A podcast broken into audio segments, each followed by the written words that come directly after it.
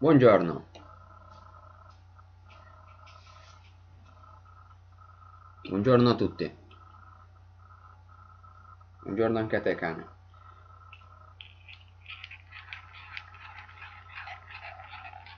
Come andiamo? Vi siete svegliati bene?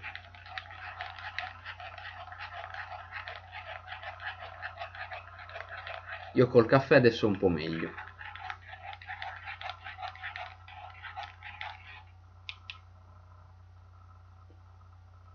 Quelle volte che ce lo si ricorda, prenderlo.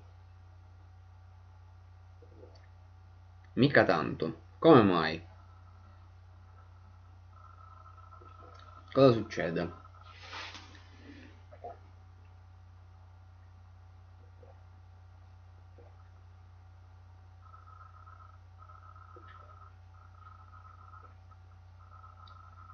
Buondì.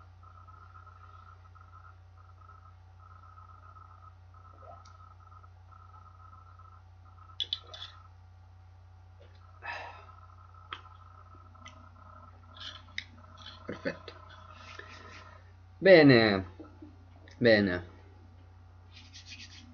Allora, ci sono state un po' di novità da, da ieri. Sto facendo un ciclo di punture, mannaggia il nonno Nargol. Madonna mia. Mi dispiace. Che novità ci sono state ieri? Ho raggiunto finalmente gli obiettivi che, che Twitch richiede per diventare affiliati Twitch. Cosa vuol dire? Vuol dire che adesso ho un po' di strumenti in più. Vuol dire che adesso il, eh, ho praticamente il, la possibilità di, di, dare gli, di, dare gli, abbonamenti, eh, cioè vuol dire che come avevo detto anche all'inizio c'era la questione se hai Twitch Prime puoi averlo gratis. Eh, ieri mi sono messo infatti subito a a preparare le, eh, le emoticon personalizzate per chi, è, eh, per chi sarà poi eventualmente abbonato eh, che per ora vabbè è solo una per, una per livello di abbonamento perché nel senso l'affiliato da questo eh, l'affiliato da questa cosa nel senso un emote eh, per, per livello eh, infatti, infatti adesso aspetta, ve la faccio vedere perché cioè impegno eh. abbiamo l'or capisco si veda piccola è normale purtroppo sono così piccole le mm, però. E poi l'altra è la pura idiozia. E boh però non abbiamo due. E ci sono appunto queste emoticon, poi sì, infatti ci sono i punti canale, e poi eh, sì, eh, ci saranno ovviamente, potete sfruttarli come preferite. E, e niente, quindi ci sono un po' tutte le normali cose che di solito vedete sui Twitcher più famosi. E, ehm, e quindi fortunatamente adesso ho qualche strumento in più. Eh, ovviamente la cosa degli abbonati darà i vantaggi fondamentalmente di, quelli, mm, di ciò che in passato dava il, il Patreon, quindi eh, ci saranno tutte le anteprime di momenti BG e magari an- eventuali articoli di approfondimento per cui magari ci metto un tot di giorni a prepararli e eventualmente ci, posso- ci possono essere delle anteprime. Anteprime sicuramente degli articoli completi, tipo finisco un momento BG, bam, man vi mando magari un link eh, di anteprima al, all'articolo completo, ma anche articoli, cioè anteprime diciamo di work in progress, tipo finisco una sezione o finisco magari una parte che reputo molto interessante da farvi vedere subito e boh, io ve la faccio vedere. Esempio, che tra l'altro non ho capito a che servono a parte flexare. I punti canale, eh, se tu clicchi ovviamente dove sono i punti canale, servono semplicemente a eh, sbloccare magari temporaneamente delle cose. Ad esempio, eh, tu eh, le emoticon che ho appena mostrato, a un certo punto puoi sbloccarle con i punti canale per mi pare 24 ore e cose di questo tipo. Sblocco un emoticon, invia un messaggio, modifica un emoticon, scegli un emoticon, sì, puoi anche inviare appunto messaggi magari evidenziati, ovvio magari per ora non è ancora il mio caso perché non è che magari avendo il follow da 10.000 persone, quindi magari c'è una chat in cui i messaggi si susseguono eh, a una velocità spaventosa e magari per far notare allo streamer il tuo messaggio ti spendi un attimo il punto canale perché trovi che sia una domanda molto importante per la tua vita e, e quindi devi assolutamente farla notare. Cose del genere. Cose di questo tipo. Poi c'erano già i VIP, i VIP ce l'avevo già da qualche settimana, eh, saranno due credo, eh, che sono il... Um, se spendo i canali tu ricevi qualcosa, no, in questo caso no, non ricevo nulla di che semplicemente voi mm, man mano che mi guardate accumulate punti canale e li spendete in quel modo. No no io non, non ricevo nulla, da, nulla dai punti canale.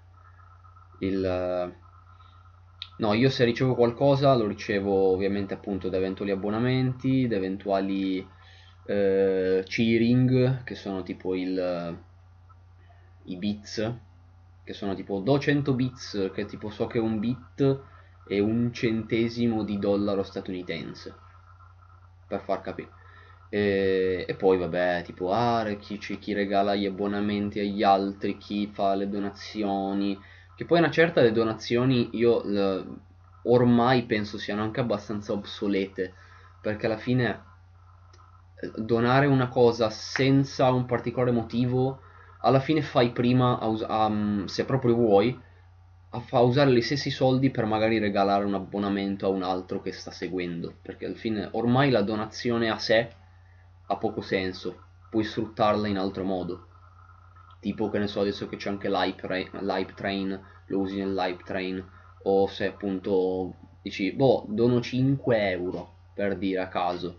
Boh fallo per donare un abbonamento a qualcun altro è più utile per dire Comunque, eh, dicevo che ci sono appunto i VIP che sono eh, questo status di persona che ad esempio quando io metto la chat solo follower, la chat solo abbonati, che sarà una cosa tipo estremamente improbabile, ma nel caso esiste, ehm, e l'ho data, eh, è un'opzione che ho dato eh, a Baro, a te Biacco, e a Forgelord mi pare. Perché ne posso, ne posso, mettere tre. Mi pare che a un certo punto me ne fanno mettere di più ma mm, mettendone tre ho detto adesso scelgo i tre eh, più potenti i miei tre vassalli attuali. La mia mano, la mia spada, la mia ascia ehm, e questo. Molti streamer usano le donazioni per mandare un messaggio tramite le casse dello streamer per farlo sentire a tutti. È vero, è vero. C'è anche quello effettivamente, non ci avevo pensato. Sì, appunto, ci sono tutte queste varie opzioni di, di money. Use that money. Vabbè, onorato, gra grazie, mi fa piacere. E eh, ho scelto quelli...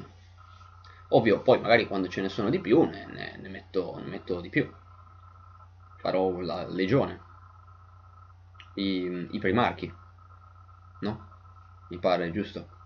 O i conti elettori per Warhammer Fantasy, o il Pantheon, se vogliamo parlare di of Sigmar, quello che preferite.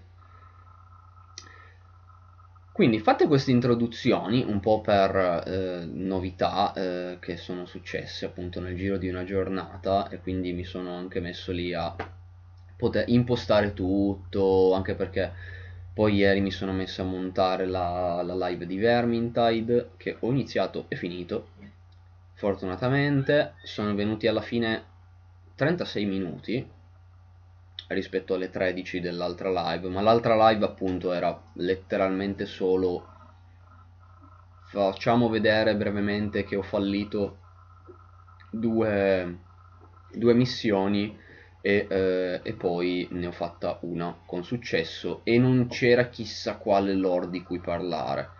Mentre invece quella, di, ehm, quella che ho montato ieri è, ehm, è, tanto, è tanta lore.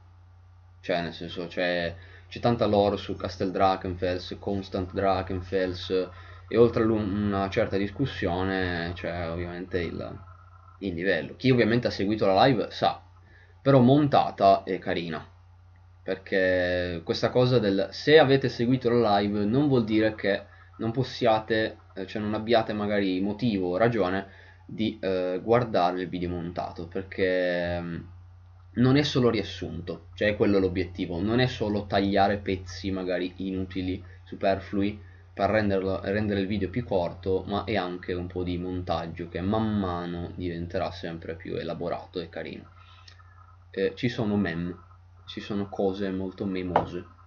Ehm, quindi, detto questo, detto tutto ciò che c'era da dire, cosa...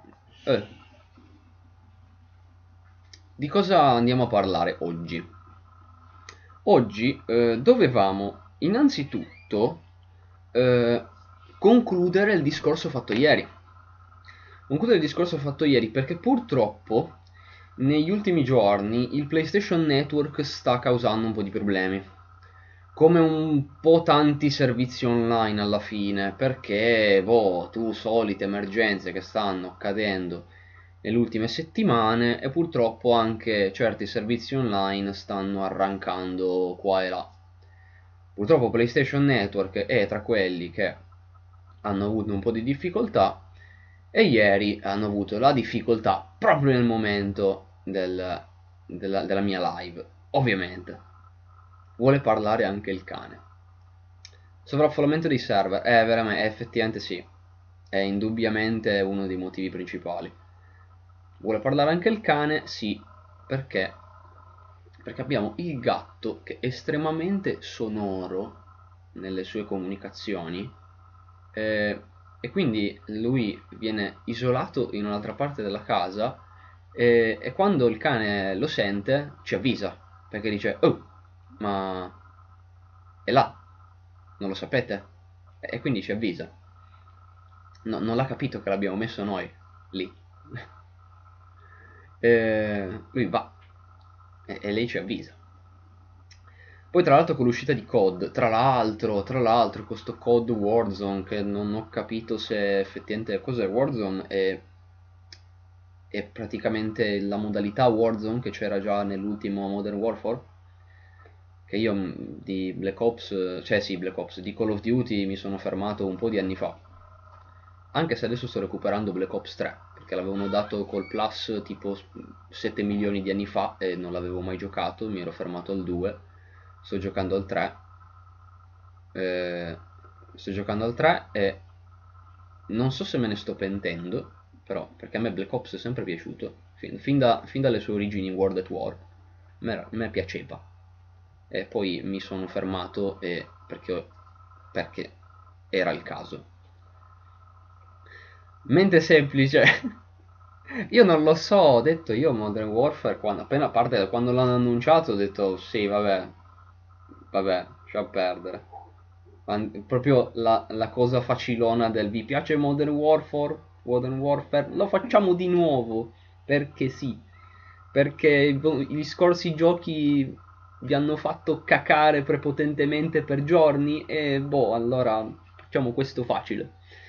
Battle Royale gratuito per tutti anche per coloro che non lo avevano. Ah, ok. Capito. Però qui, quindi era effettivamente una modalità che c'era in Modern Warfare, no? l'hanno resa un gioco gratuito con tanti giocatori mi pare e con partite tipo che non raggiungono pressoché mai 150 giocatori prefissati a quanto sto vedendo. Dicevo del cane. Ah sì sì no infatti. Lei ci avvisa.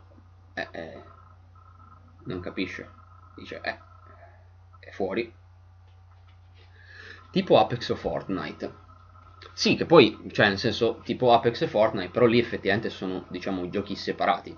nel senso sono effettivamente giochi che non, non originano da una modalità che era già presente in un altro gioco. Nel senso, non è come dire esisteva Titanfall 2, Apex era una modalità di Titanfall 2 e l'hanno resa un gioco a parte, cioè una cosa del genere. Poi sì, sì, il, il fatto che sia una Battle Royale, sì, ovviamente lo... Quel genere invece l'ho presente. Non sono un grande fan, anche se capisco che possa piacere. Apex ammetto che essendo diventato recentemente molto più fan di Titanfall da quando ho giocato e platinato il 2 eh, l'ho adorato come gioco Apex eh, diciamo che sto un po' capendo meglio l'ambientazione capisco perché piacciono certi personaggi. E, ehm, e quindi mi, mi, ci vorrei fare qualche partita. L'avevo appena provato quando è uscito ma non l'ho particolarmente apprezzato. Mm, appena avrò tempo ci vorrei rigiocare Pensiono anch'io, ma poi ho glissato per motivi e mi risparmio bestemmie gratis e sfrutto su altro. Beh, fai bene, gestisci il tuo tempo come meglio credi. Fai benissimo. E... Ecco, mi piace comunque discutere anche di queste cose, perché mm, quelle discussioni interessanti. No, poi ci sono appunto un po' di sti giochi che non dico di portarli in live perché comunque eh, non so se magari l'avevo già detto qua però per ora porto solo Warhammer anche per il fatto che comunque eh, già i miei argomenti sono di nicchia. Perché dici sì magari sei famoso eh, tra chi segue, segue, Warhammer. Sì magari possibile. Eh, però eh, sono famoso in una nicchia magari molto ristretta. Cioè i fan di Warhammer comunque in minoranza rispetto a tanto altro. Ehm, e quindi non posso dire di avere an- ancora un pubblico abbastanza vasto da dire ah mi faccio il gioco che non c'entra assolutamente nulla con ciò che ho fatto per quasi un decennio eh, e dico sì magari c'è qualcuno però non ho ancora così un seguito, un seguito così approfondito da potermi permettere magari di giocare e analizzare giochi estranei. Tipo io sono un grande fan ad esempio di giochi come Dragon Quest eh, o altre saghe che io ho a cuore, io sono un fan sfegatato dell'ultimo Doom, eh, ammetto la mia mancanza nel non aver mai recuperato quelli vecchi, lo dovrò fare, specialmente essendoci adesso su PS4, eh, e sto attendendo con una furia immane eh, Doom Eternal, eh, però appunto sono tutti giochi che per ora continuo a giocare in privato. Magari ve ne parlo sul caffè da Nick, la pagina Facebook, però per ora in live giustamente do priorità ai prodotti di Warhammer, in cui li analizziamo e giochiamo insieme. E bom, e bom. Quindi direi che eh, possiamo partire con, con gli argomenti di, di oggi. Dicevo appunto che ieri avessimo interrotto proprio per cause problemi di, del PSN e il discorso che stavamo facendo era semplicemente eh, riguardante i, gli elementalisti, maghi elementali, incantatori elementali, questi, questi nomi, eh, che sarebbero appunto i incantatori che utilizzano come fonte di energia eh, la terra, gli elementi, proprio si chiamano elementalisti letteralmente perché utilizzano gli elementi, ma non gli elementi per dire anche un mago del fuoco usa gli elementi, eh, usa il fuoco. Eh, o come diciamo tutti eh, gli incantatori dei vari collegi della magia nel, nel vecchio mondo utilizzano vari tipi di elementi o comunque vari poteri, poteri di vario genere. Loro invece eh, attingono alla magia che in, è infusa nel, nel, mondo, proprio quella magia che permea e che tutto ci, tutto ci circonda, cioè proprio come, come, dire magari, ah, Dio ci circonda ed è in tutte le cose, è più o meno l'equivalente nella magia.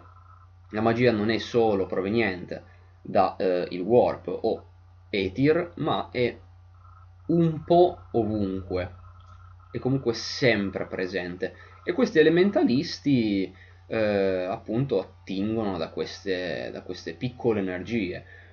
Generalmente non fanno incantesimi molto potenti, però c'è, ci sono comunque maghi elementalisti, mi pare in particolare in Albion, che eh, riescono a canalizzare queste energie per essere comunque piuttosto forti.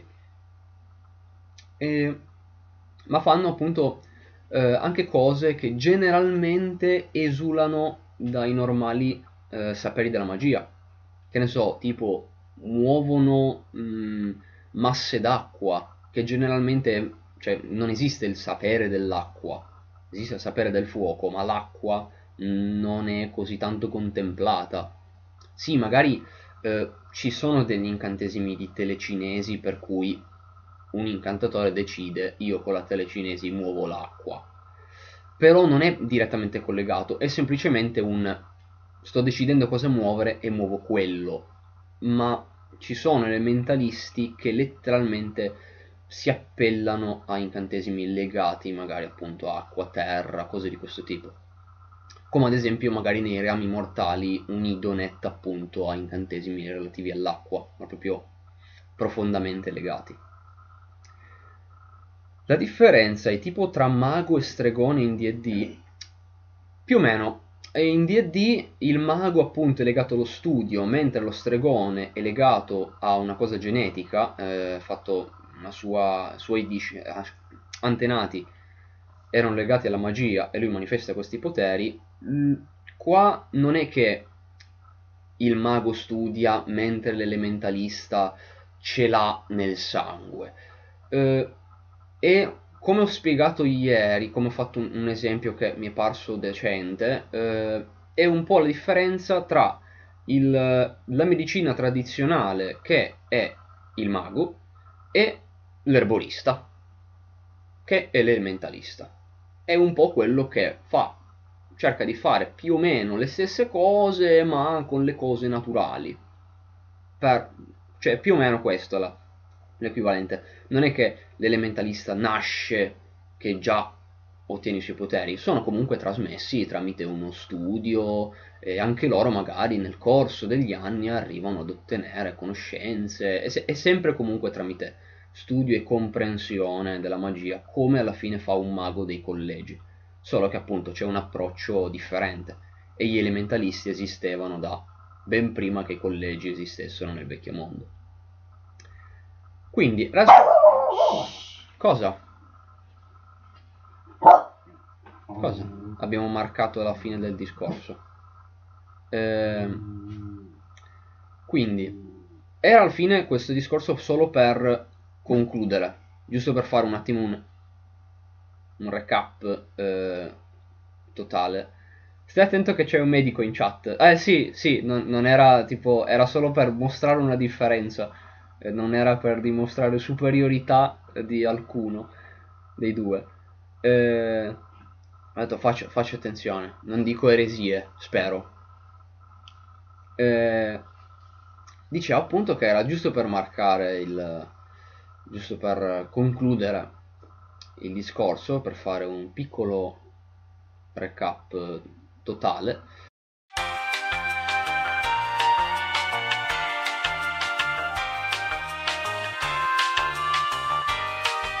Effettivamente si dice tanto del ah siete a casa, eh, potete fare 7000 stream, che ve frega, ci avete niente da fare, ci avete le, eh, tutto da poter utilizzare, eh, però le linee sono un po' frullate. Eh, stiamo, stiamo letteralmente attraversando un... Um, un periodo in cui tutta l'Italia è come Luca Comics.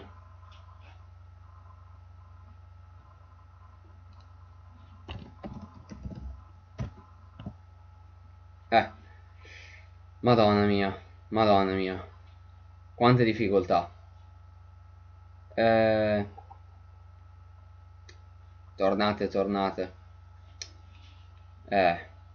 No, appunto, dico, cioè, stiamo letteralmente affrontando un periodo in cui tutta l'Italia è, è, è letteralmente in pieno Luca Comics, in cui la linea è qualcosa di mistico e leggendario che pochi hanno. Eh, io laggo e ho la fibra, madonna mia.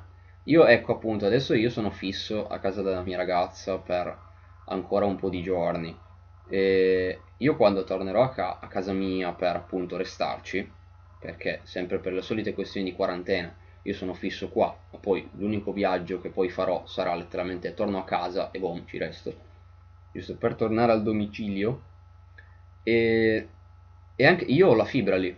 Ho la fibra a casa mia, eh, però appunto non posso fare live per questioni di famiglia in casa che gira e che ovviamente per le età presenti, cioè chi deve fare lezioni, lezioni telematiche, chi ovviamente chi eh, è mio fratello di 6 anni che è un mese che a casa si sta facendo due coglioni più grossi di lui eh, e quindi eh, non, è, non, è, vivibile, non è fattibile fare una cosa del genere.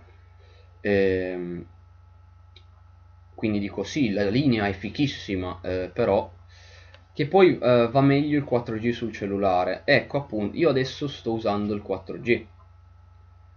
Negli ultimi due giorni ho usato un cioè anche ieri ho usato un 4G di un altro telefono eh, che sapevo avere più G, più, più giga del, del, solito. Adesso sono, giusto perché c'è questo, questa disconnessione, ho fatto un veloce cambio alla alla linea, all'altro 4G che usavo prima, sperando che possa essere una soluzione, sperando, perché magari, magari ieri, oltre alla questione PSN, poteva anche essere comunque anche la, questa linea che stavo usando nuova, era un tentativo. Magari adesso non ci sono più problemi. Vediamo, vediamo. Spero non ci siano più problemi. Ehm, quindi eh, è bello perché c'era anche l'idea, dai, magari in questi giorni riesco a fare più streaming. Sì, volentieri, se il mondo me lo permette. Eh, quindi, quindi, ah, volendo finalmente iniziare questo dannatissimo eh, discorso sul, sul gioco di ruolo, innanzitutto chi lo fa questo gioco di ruolo? Innanzitutto come si chiama? Si chiama Warhammer Age of Sigmar Roleplay Soulbound. Soulbound, legato, anima legata, legato all'anima, incatenato all'anima, incatenamento dell'anima. Non so come lo tradurranno, per ora Soulbound. Questo gioco di ruolo è stato creato e anzi in attuale creazione eh, da parte di Cubicle 7. Cubicle 7 è la casa editrice che si è occupata della quarta edizione di Warhammer Fantasy Roleplay. Si è anche occupata di altri giochi di ruolo, tipo i giochi di ruolo di Doctor Who e quelli lì del Signore degli Anelli, mi pare The One Ring, eh, qua conosciuto come l'unico anello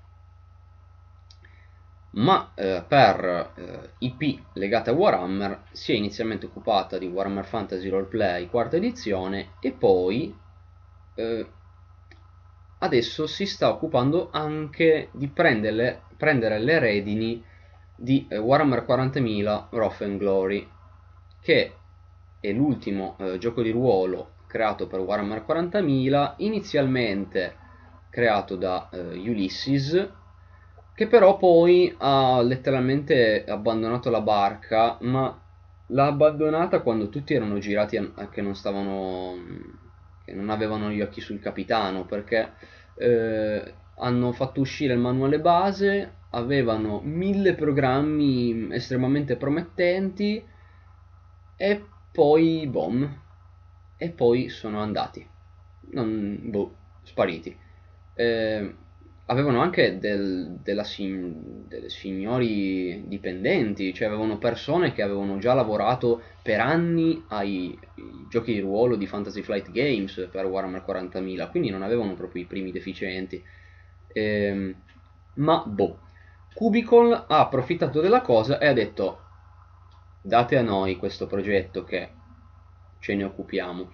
E infatti a quanto pare stanno, stanno si stanno un po' occupando di fare una, una revisione del regolamento e lo faranno poi uscire durante quest'anno, quanto pare.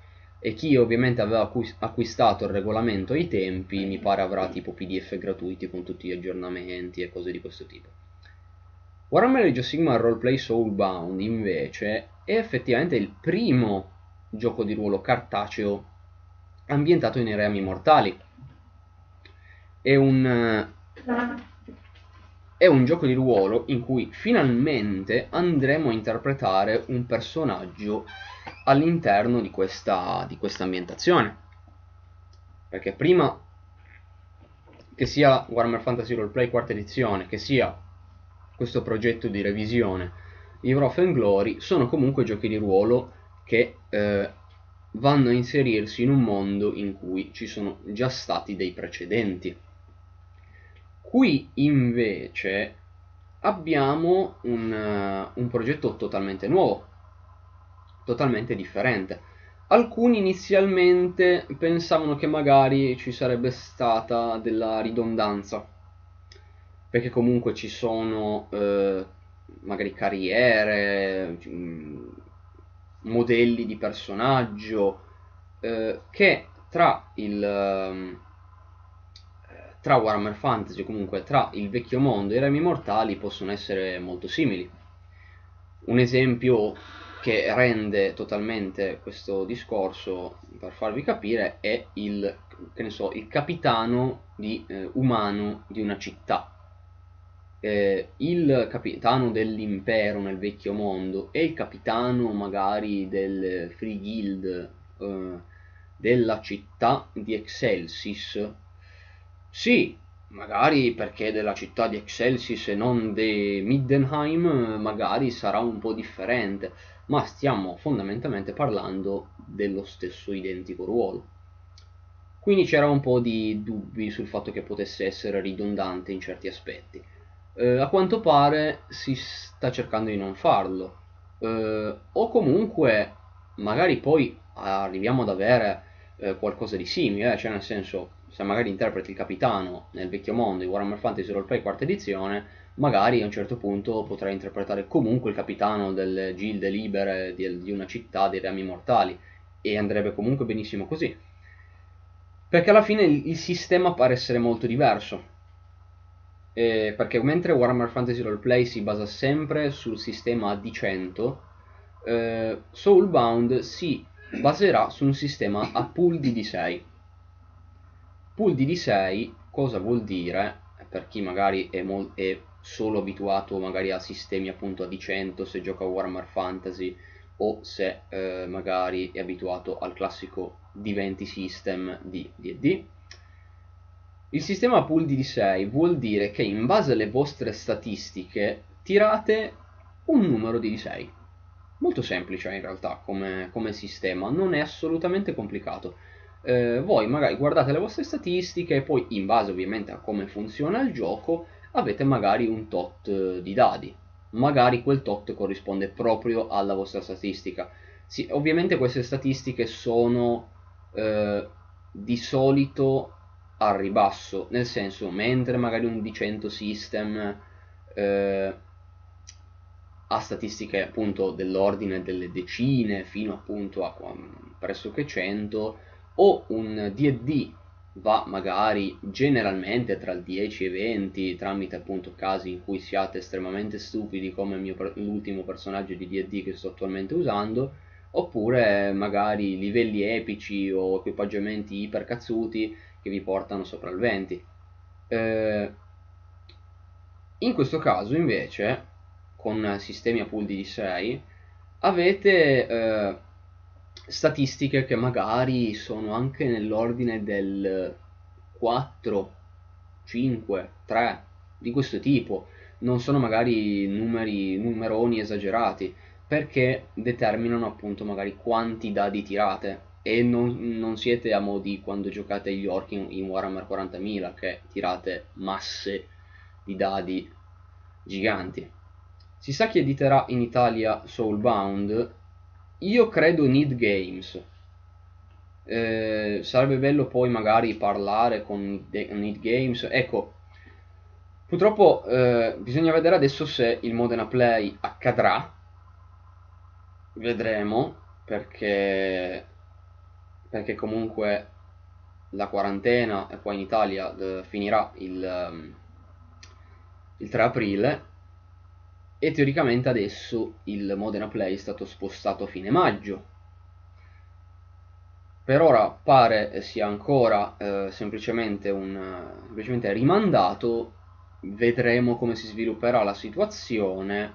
Eh, perché appunto sicuramente Nick Games sarebbe presente a, a Modena Play, sarebbe bello discuterne eh, eventualmente eh, di questa cosa, perché loro comunque quasi ogni anno annunciano grandi progetti, un, tema, appunto, un anno hanno annunciato di lavorare a Warhammer Fantasy Roleplay, un anno hanno, hanno annunciato di lavorare al gioco di The Witcher, eh, poi appunto hanno annunciato di lavorare anche a War of Glory quindi eh, stanno effettivamente portando man mano, essendo comunque che eh, Nicola eh, De Gobbis, che è il capo di, di, di Need Games, è un grande appassionato di Warhammer, eh, ci tiene appunto a portare in Italia i prodotti eh, di ruol, ruolistici al riguardo.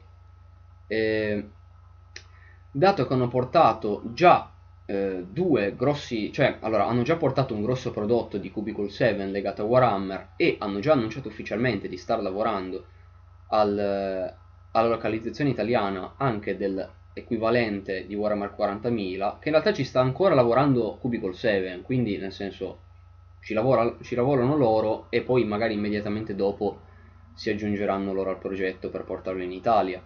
E direi, cioè, per puro intuito, per puro ragionamento logico, se hanno, se lavorano comunque già a stretto contatto con Cubicle 7, eh, ci tengono a portare in Italia pro, eh, prodotti ruolistici di Warhammer, lo hanno già fatto con uno, lo stanno facendo col secondo, mi pare estremamente logico pensare che sarà Need Games a occuparsi in Italia di Soulbound.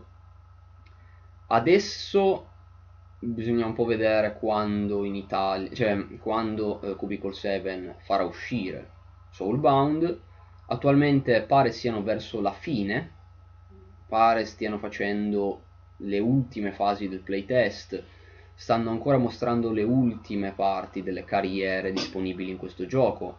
Il, tra l'altro, la sequenza di immagini che, state, immagini che state vedendo a rotazione sono appunto le carriere attualmente rivelate per il gioco.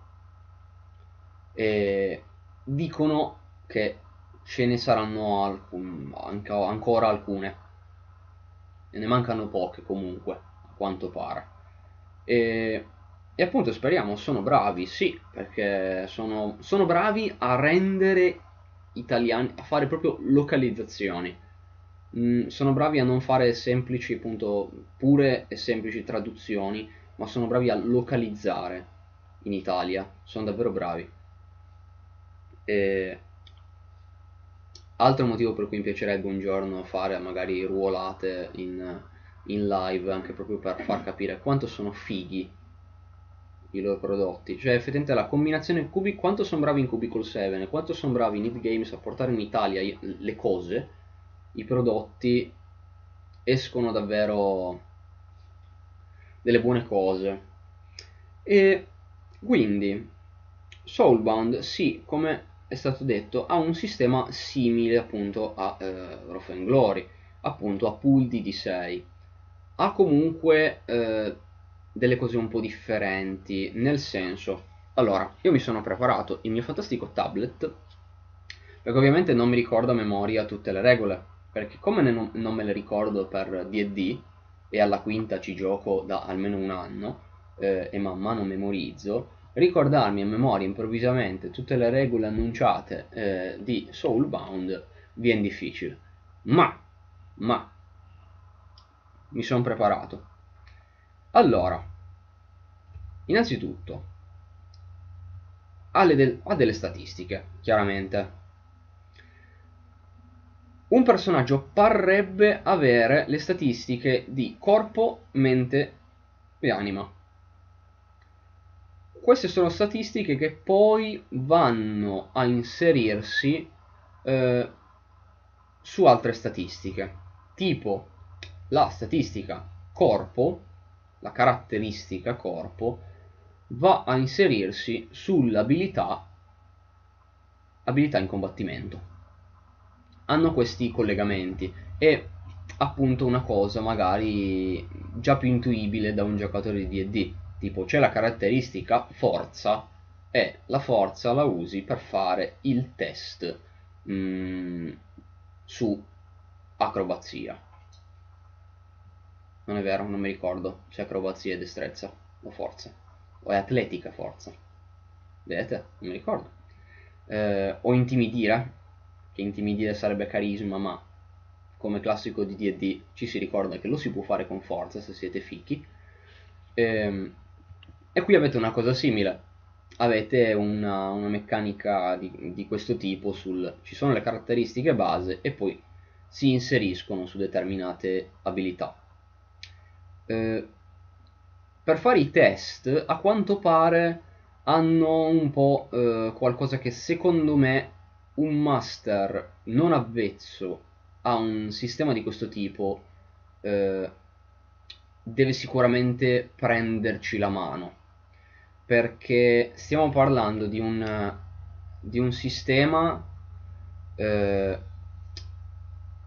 in cui si inserisce una difficoltà del test e fin qua tutto normale il test a quanto pare come difficoltà è, il, è fino a 6 come massima difficoltà perché appunto si, si tratta di pool di D6 il punto è se eh, cioè, ovviamente se uno mette semplicemente come difficoltà magari da 3 a 6 è un po' semplice, nel senso, mh, mm, mentre magari con un D20 system o un D100 system si aprono tanti livelli di difficoltà di un test, con un D6 diciamo che si finisce per essere molto, rist- molto ristretti.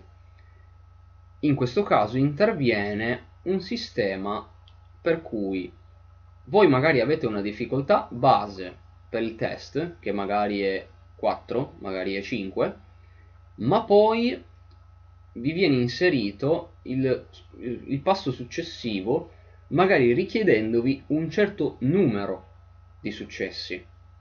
E qui appunto magari si sviluppa un po' il, il prenderci la mano, nel senso capire quanti successi sono adatti da, da, da chiedere per dire. Eh, magari appunto eh, un esempio fatto su, sul sito ufficiale di Cubicle 7 è un test che magari richiede solo 3 come difficoltà ma magari è una cosa che occupa tempo, che ci vuole mh, resistenza e quindi magari fa l'esempio del difficoltà 3 ma 3 successi una cosa di questo tipo. Il pool di D6 lo usa Coriolis e devo dire che è molto semplice ma efficace. Purtroppo non lo conosco come gioco. Io ho giocato, a parte vabbè, D&D, eh, ho giocato pochissimo, ma veramente pochissimo alla 3.5. Ho giocato abbastanza, eh, cioè ho giocato un po', un bel po', eh, a Pathfinder, prima edizione, e mi sono poi spostato sulla quinta di D&D ho provato un po' di giochi qua e là, ho provato ad esempio eh, Memento Mori, che trovo sia un gioco davvero bello, molto particolare come sistema, eh, ma molto bello, e ho provato Ultima Forsan, che Ultima Forsan è un'ambientazione con regole proprie di Savage Worlds. E Savage Worlds eh, di per sé anche è un, è un bel sistema, mi piace. Mm, ho tanti giochi di ruolo che non ho provato, ma eh, man mano negli anni vorrei recuperarli. C'è tempo. E appunto Soulbound, Soulbound ha questo sistema. ovvero ti mette magari una difficoltà base e poi magari ti chiede un certo numero di successi per eh, magari test di un certo livello. Appunto, è un sistema sicuramente un po' diverso e cui magari il master si deve, deve un po' abituare a quanti successi può chiederti, magari 2, 3 o addirittura 4 per dire. Cose di questo, di questo genere. Quindi questo è il test base, poi a quanto pare ci sono dei modificatori, modificatori che magari danno un più 1 a un risultato. Tipo viene fatto a un certo punto un esempio che a quanto pare ci aggiunge 1 a un, um, a un test. A quanto pare ci sono praticamente un po' l'equivalente del vantaggio e lo svantaggio, eh, però applicano un modificatore magari di più 1 o meno 1 al risultato finale del test. E sembra anche che certi modificatori possano essere non eh, applicati semplicemente perché magari avete la spada più 1, ma eh, proprio dopo aver osservato il risultato. Viene fatto un esempio di test, poi non so, eh, poi magari leggendo le meccaniche definitive magari è spiegato in un certo modo e qui pare un altro. Però eh, sembrerebbe che eh, quando viene fatto appunto un test che richiede difficoltà 3 ma 3 successi, fa vedere che ottiene un 5, un 6 e eh, poi vari risultati tipo 1, 2, 2 e nessuno che arrivi al 3, quindi fa due successi ma non il terzo, fa vedere che su un risultato di 2 ah, questo personaggio ha questa cosa e aggiunge più 1 e quindi fa il terzo, il terzo successo. Quindi a quanto pare un sistema su cui in certi casi si può influire sul risultato finale del dado. Coriolis è un GDR sci-fi della Free Ligan di esplorazione spaziale molto carino, edito da Weird. Ah, edito da Weird, ok, già mi parli di Weird, già ho comunque presente magari di chi si sta parlando. Ok, figo mi informerò. E quindi il sistema un po' abbiamo capito fondamentalmente come funziona, cioè di cosa stiamo parlando. E ma che cos'è un Soulbound? Perché appunto abbiamo avuto questo titolo, eh, ma ovviamente nel senso bisognava un po' capire perché Warhammer Fantasy Roleplay, dici, e eh beh, Warhammer Fantasy Roleplay, basta, finì, cioè finisce qua il titolo. Già Warhammer 40.000 è stato molto più eh, legato a titoli, perché Fantasy Flight Games divideva tutti, lo, tutti i propri GDR in, in titoli perché ti davano categorie perché avevi Rogue Trader in cui eri appunto magari un Rogue Trader o uno che seguiva e faceva parte dell'equipaggio del Rogue Trader, facevi le tue esplorazioni e avevi un certo modello di GDR. C'era Dark Heresy e quindi eri un inquisitore o un adepto di un inquisitore e quindi ti occupavi di un certo di casi investigativi e quindi anche lì c'era la sua categoria. C'era Only War in cui eri legato alla Guardia Imperiale c'era Black Crusade, quindi eri legato al caos. E avevamo quindi tutte, avevamo tito, tutto diviso in categorie, tutte con loro titoli, avevamo Deathwatch, e qui intuibile, facevi parte della Deathwatch. Eh, Warhammer 40.000 con i suoi GDR è sempre stato abituato a titoli che ci facevano capire qualcosa. Eh, Wrath and Glory invece non ha nessun particolare significato, cioè sì, poi dal titolo hanno deciso di mettere che ci sono effettivamente le meccaniche Roth e, e Glory, però di per sé non ti dicono nulla sul tipo Black Crusade e beh, crociata nera, vado a interpretare qualcosa legato al caos. Deathwatch, più chiaro di così, vado a interpretare qualco, un membro della Deathwatch. Soulbound è qualcosa di questo tipo, nel senso, io vado a interpretare un Soulbound. Il concetto di Soulbound è nuovo in Warhammer Age of Sigmar, è stato appunto creato per questo, per questo gioco di ruolo ed è molto interessante. A quanto pare si tratta di un antico ordine esistente fin dall'età del mito, quindi da quando il Pantheon di Sigmar era ancora unito, o si stava magari ancora creando, magari non era neanche ancora completo ai tempi quando questo ordine è stato creato.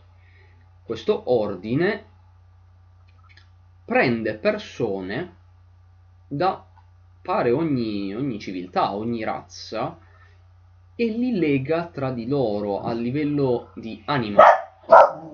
Cosa?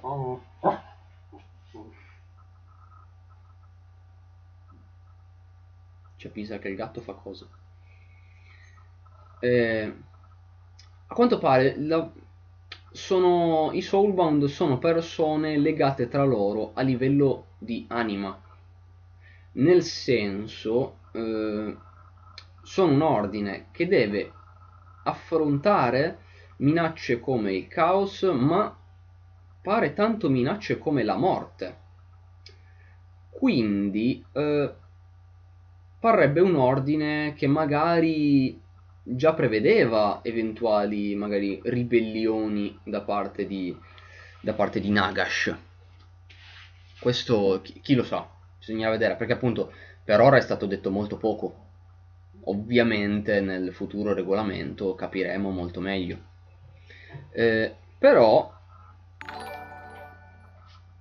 Oh! Oh! Ma grazie! Ma grazie! Ma ti ringrazio tanto. Sei il primo. Eh, allora io appena avrò un nuovo VIP metterò anche te assolutamente. Ora puoi usare l'emoticon lore.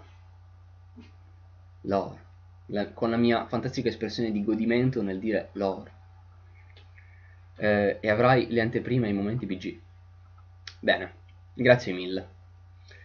Eh, quindi, a quanto pare i Soulbound introducono un concetto molto interessante.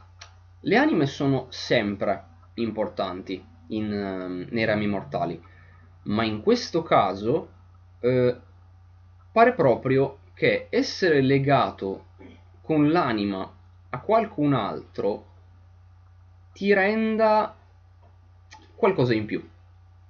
Ad esempio, ci viene detto che le streghe, le streghe normalmente che fanno parte della fazione delle figlie di Kane, eh, non hanno eh, più bisogno, cioè anzi, non hanno più bisogno, non invecchiano più. Normalmente le streghe, sia nel vecchio mondo che nei rami mortali, invecchiano.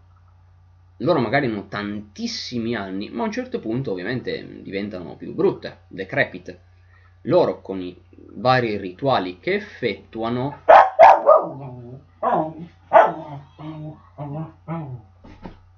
il gatto è particolarmente sonoro oggi e quindi eh, il cane ci tiene molto a dircelo. Eh,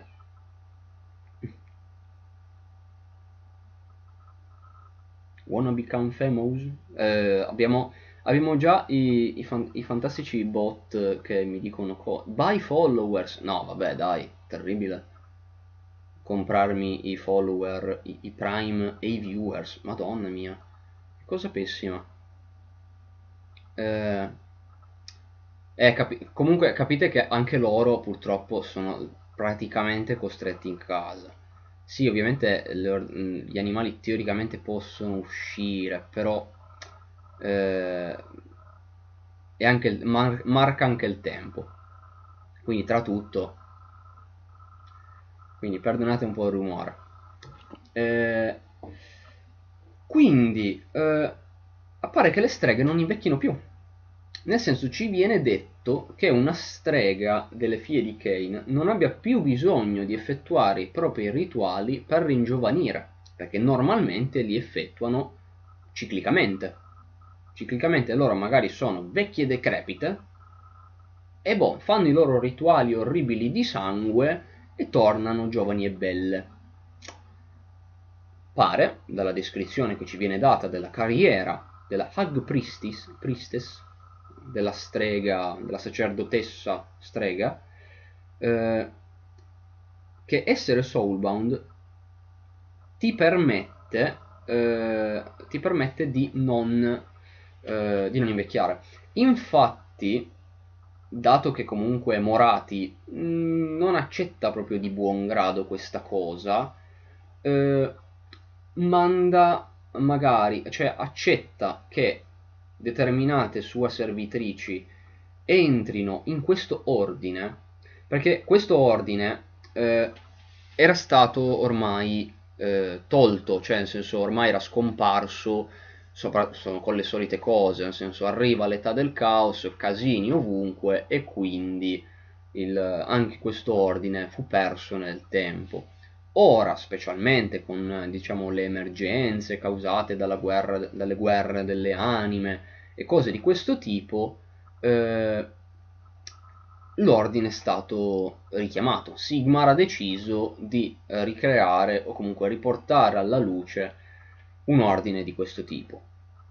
Quindi tutti quelli che magari anche solo collaborano con, con Sigmar, magari mh, mm, appunto non sempre di buon grado, eh, tipo Morati, eh, ma comunque sono volendo magari opporsi a Nagash o comunque anche poi al caos, eh, però magari inizialmente magari più morte per la questione appunto di anime eh, ecco a loro inviano persone le accett- accettano che vadano a far parte di questo nuovo eh, ordine ritornato dei, dei Soulbound e Morati accetta a quanto pare solo persone magari che si vuole levare di torno e dice eh, sì sì mm. cioè magari accetta che mh, mm, abbiano questo fantastico bonus del non invecchiare più eh, magari addirittura diventando cioè avendo un bonus che lei stessa non ha magari però magari se le leva di torno se leva di torno e dice sì, magari tu hai questo bonus, eh, però magari muori domani perché eh, vai a fare questa missione estremamente difficile e ti accoppano. E quindi facile e veloce. Nelle varie presentazioni delle classi eh, abbiamo cose eh, molto, molto carine, perché comunque eh, sembra ci vogliono far capire un po' eh, tutte le classi cosa, cosa possono trarre, magari perché eh, loro sono dei...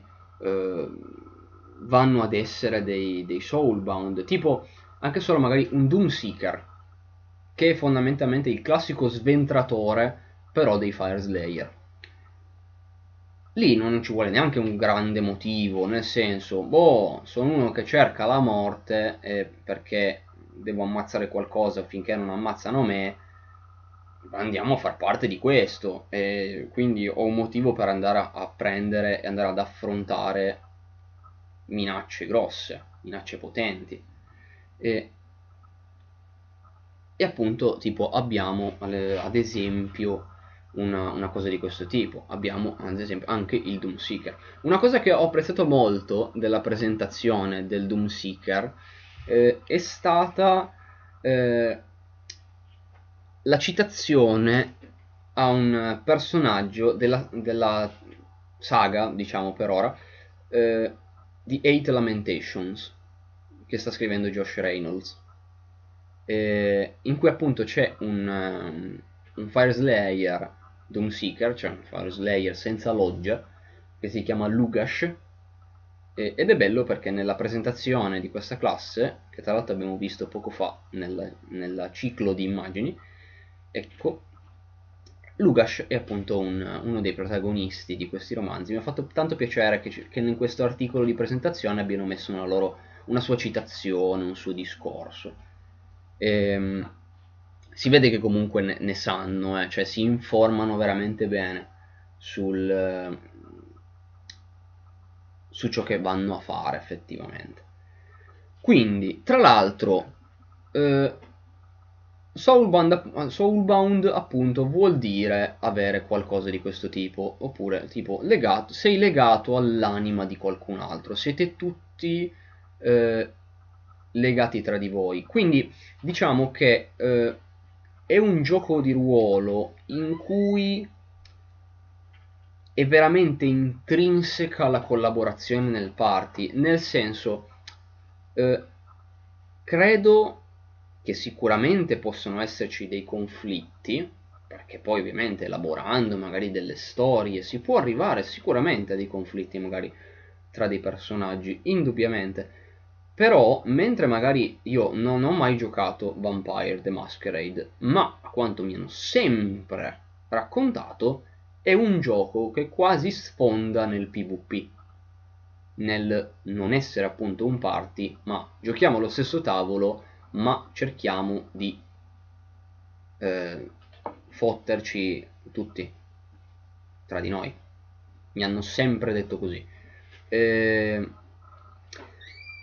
mentre magari, che ne so, in D&D magari hai conflitti tra personaggi che magari a un certo punto eh, cioè sono magari sempre stati di allineamenti molto differenti, ma a un certo punto non ce la fanno più, litigano e magari un personaggio basta, se ne va via dal party e un personaggio viene concluso così e eh, se ne introduce un altro. Qui, però, com- però comunque, sempre gio- già più è un gioco che va verso la collaborazione, nel senso, perché diavolo dovreste essere un party se eh, vi odiate? Eh, non, ha, non, c'è motivo. Quindi, se uno viene odiato, boh, basta, se ne va e c'è un nuovo personaggio in cui si va d'accordo, bene o male. Più o meno. Cioè, siamo comunque improntati già di più verso un gioco più, molto più collaborativo. Qui parrebbe ancora di più, nel senso eh, loro arrivano proprio a collaborare perché magari sono proprio legati a livello di anima. Poi bisogna vedere, magari sono legati tra loro appunto come singolo party. Loro magari diventano soulbound eh, singolarmente, loro appunto vengono scelti, ognuno di essi viene scelto dal proprio dio per far parte del o comunque da un dio da, perché appunto i Fire Slayer non hanno Grimnir ad esempio. I Caradron a parte Barak, Barak Tring che si appella a vecchie tradizioni non seguono dei non seguono Grugni. Grugni ci tiene ma loro non tengono a Grugni. E questo è il punto. E, e quindi scelti dagli dei, magari arriviamo anche a situazioni in cui un personaggio non sa di essere stato scelto da un dio che non è quello di cui professa la fede. Può essere anch'esso un, un, anch'esso una, un qualcosa. E, e, i personaggi che possiamo andare a interpretare in un, in un party che appunto è così intrinsecamente legato ai propri compagni, eh, beh, possiamo interpretare già diverse cose.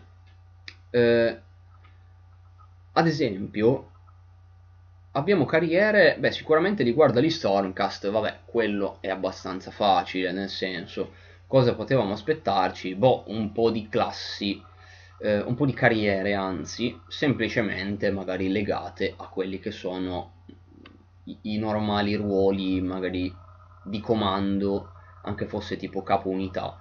Di un, di un, esercito di Stormcast. Infatti abbiamo visto, o magari il Night Questor, che sì, generalmente non è proprio un comandante, ma è letteralmente stato inventato come il personaggio che va a fare, lo Stormcast che va a fare le quest, quindi comprensibile il Knight Incantor che appunto già dici beh, quello è già più un comandante è già qualcosa che si presta di più a un personaggio e mentre per altre razze era già magari meno intuibile cosa avremmo potuto usare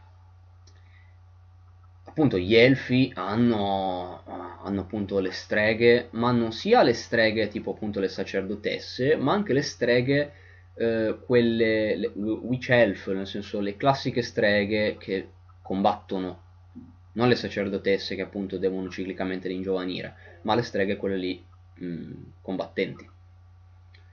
Eh, addirittura, come vediamo adesso nella grafica, abbiamo il Kurnot Hunter.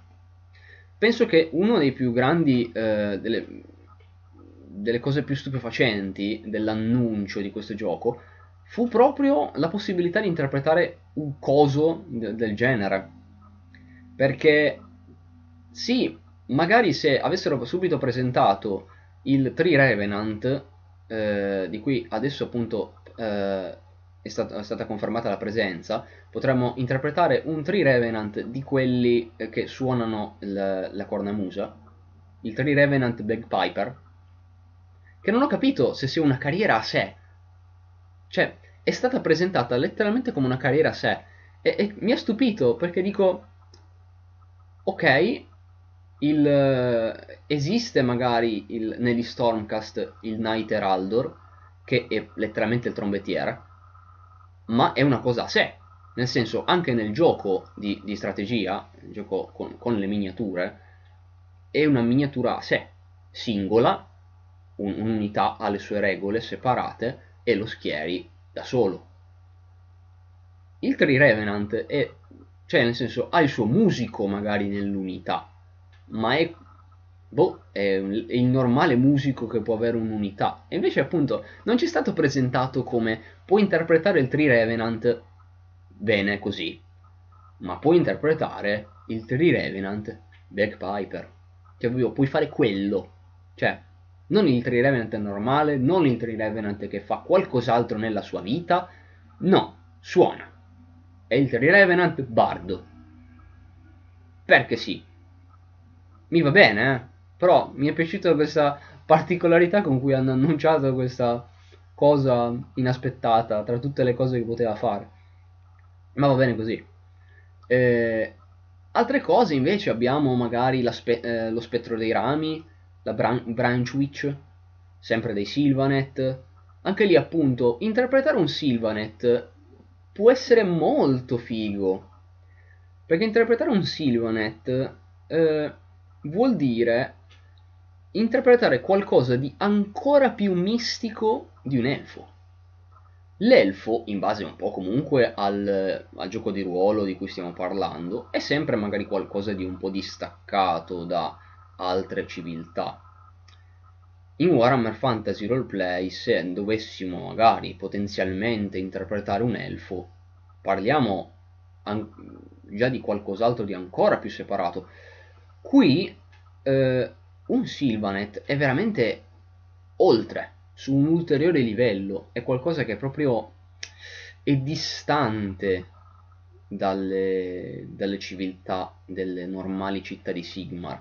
Esistono eh, alcune città che presentano dei cittadini Sylvanet.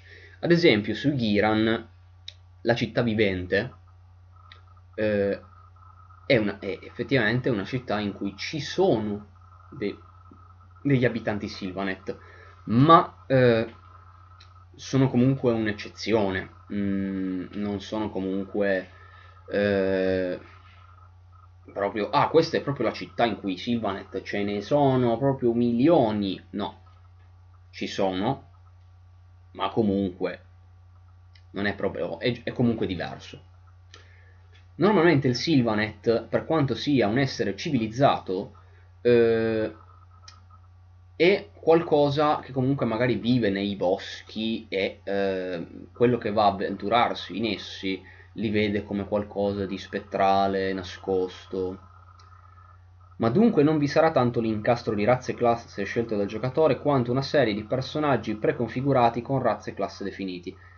Allora, per ora pare, cioè allora ci hanno presentato le varie carriere, però credo che una persona scelga la sua razza, cioè io vado a interpretare l'umano, mm, l'elfo, il Sylvanet, il Duardin, quindi la razza, e poi vado a scegliere a quanto pare una carriera, una carriera che magari definisce molto di più, più o meno come sono fatto, cose di questo tipo.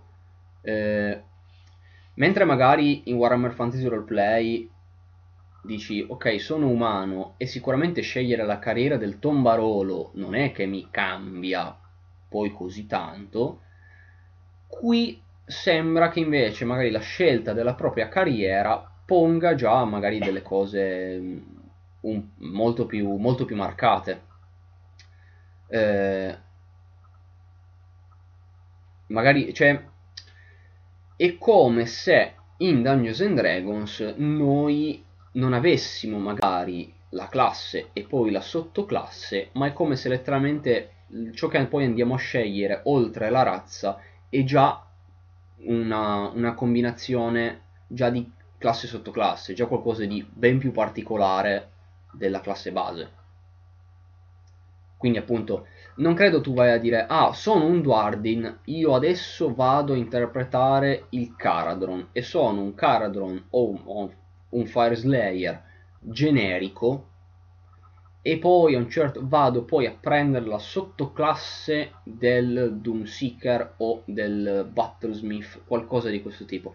No, sembrerebbe invece più un magari scelgo la razza e poi scelgo subito di fare il Fire Slayer Battlesmith o il Caradron Eterchimico. È già qualcosa di tutto insieme, a quanto si è capito per ora. Perché appunto per ora ce li stanno presentando in questo tipo, cioè in, in, in questo modo. C'è il... Ah, lo Stormcast Night Incantor.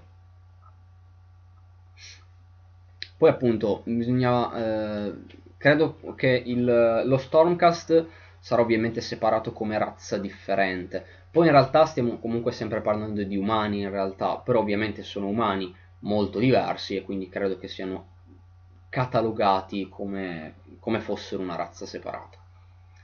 E credo che ovviamente dopo aver scelto la razza, scegliere una carriera ti dia quindi tutto l'equipaggiamento necessario.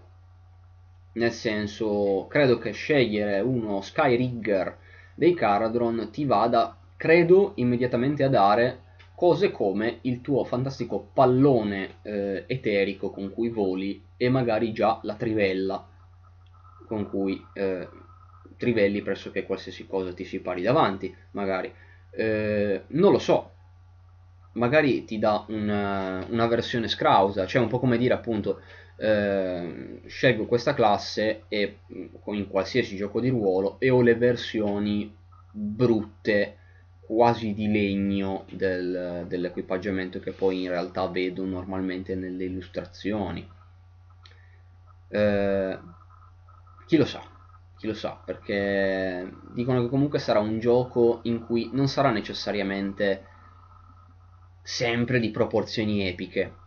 Cioè, nel senso, il fatto che magari ci possono essere personaggi così cazzuti non vuol dire comunque necessariamente che le situazioni saranno qualcosa di ogni volta salva l'intero regno, ogni volta salva l'intero tutto, qualcosa di gigantesco contro eh, cose gigagiganti ehm, enormi. Non per forza, a quanto pare ci dicono, eh, e dico, se, ribadisco sempre a quanto pare, perché comunque stiamo parlando di tanti annunci singoli, tanti articoli singoli che vanno un po' ad approfondire il qua e là, il qua e là di cosa sembra che vogliano trattare in tanti aspetti.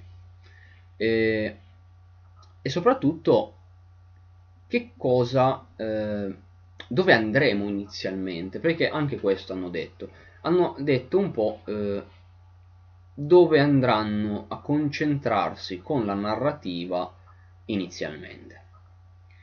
Inizialmente eh, pare che vogliano dare il, ehm, il, focus, dare attenzione a una città chiamata eh, Brightspear. Brightspear è una nuova città, anche, questa cosa, è, eh, anche questa è stata inventata per il gioco di ruolo.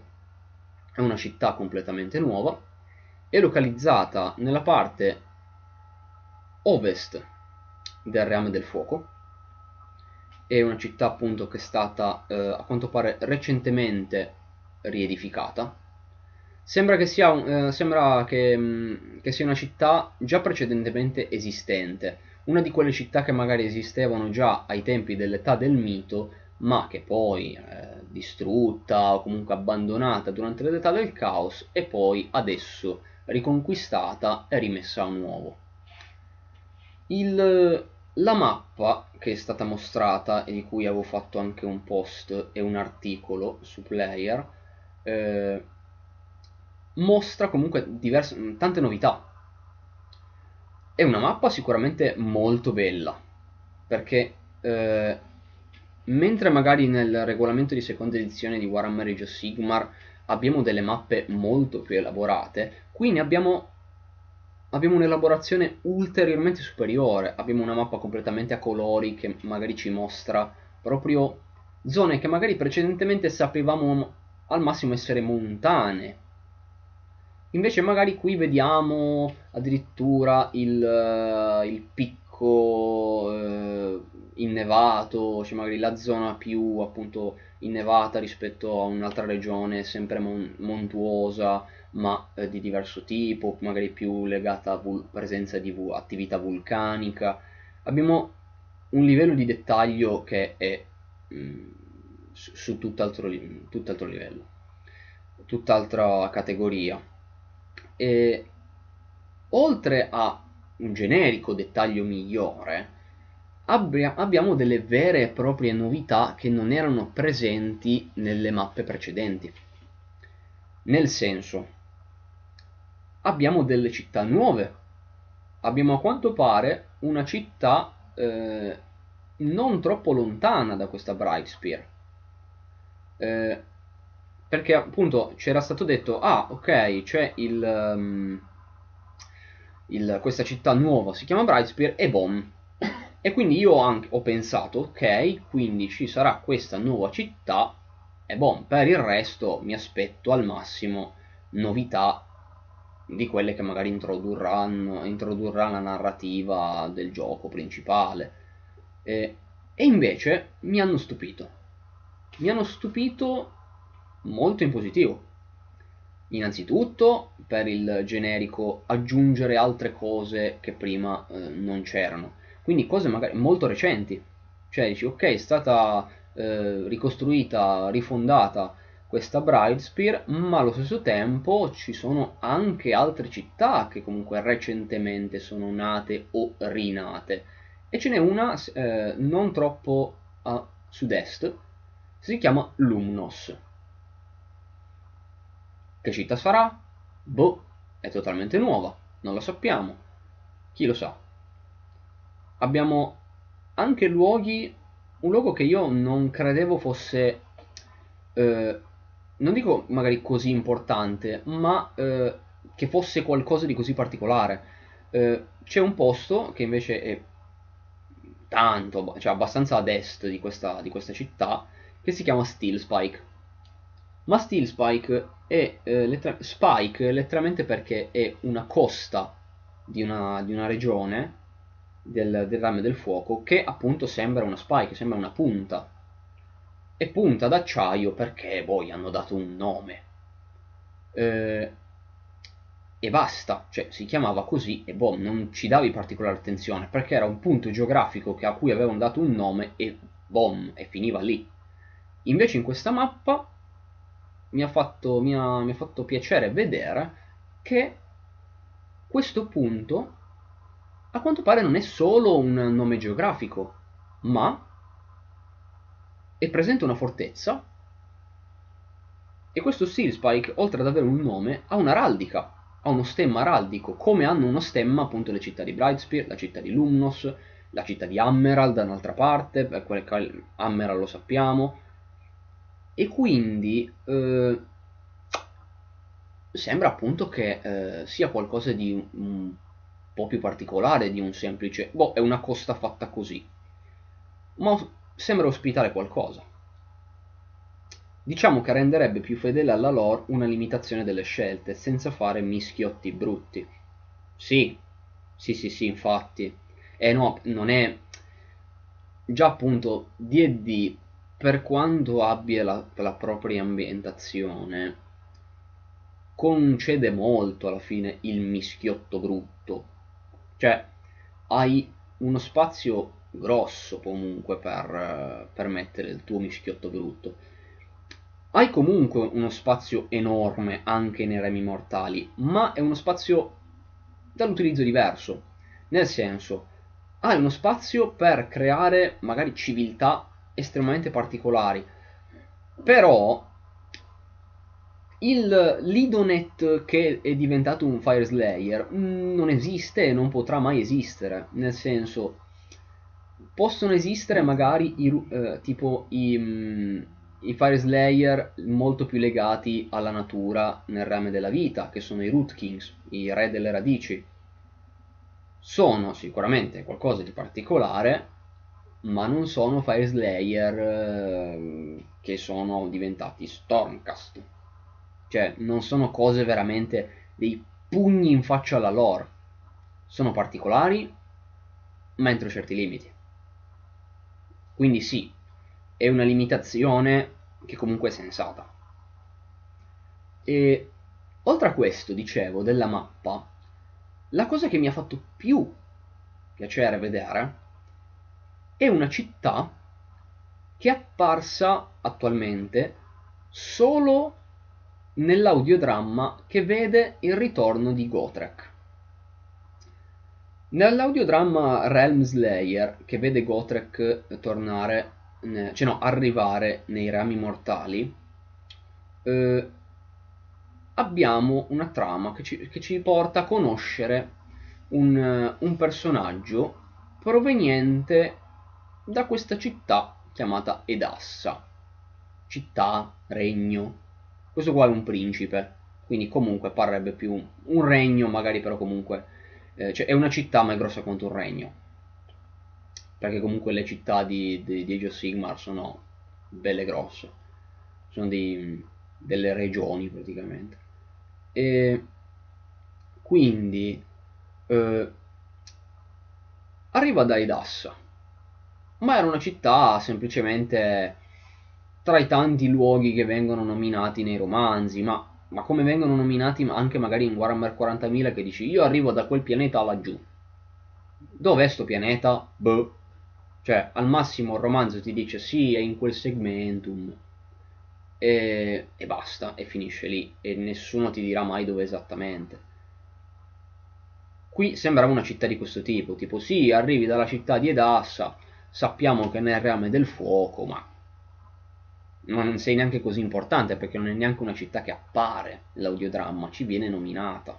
E buono. Vado a vedere questa mappa, vado a vedere a sud di Emerald, cosa trovo?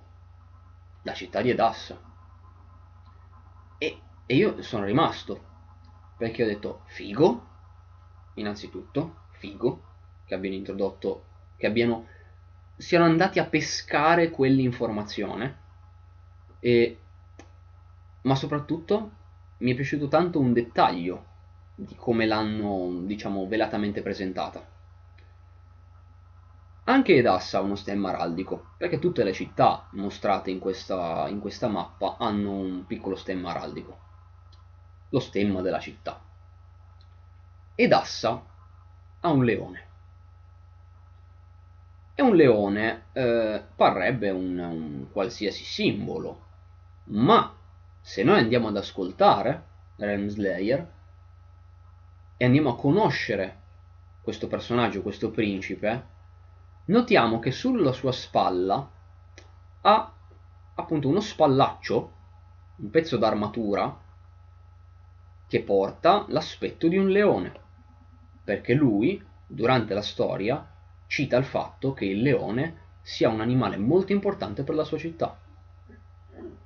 Il, lo spallaccio che voi vedete, eh, che potete vedere magari adesso nelle illustrazioni nuove di Gotrek, che lui adesso continua a non avere un'armatura, ma ha questo singolo spallaccio,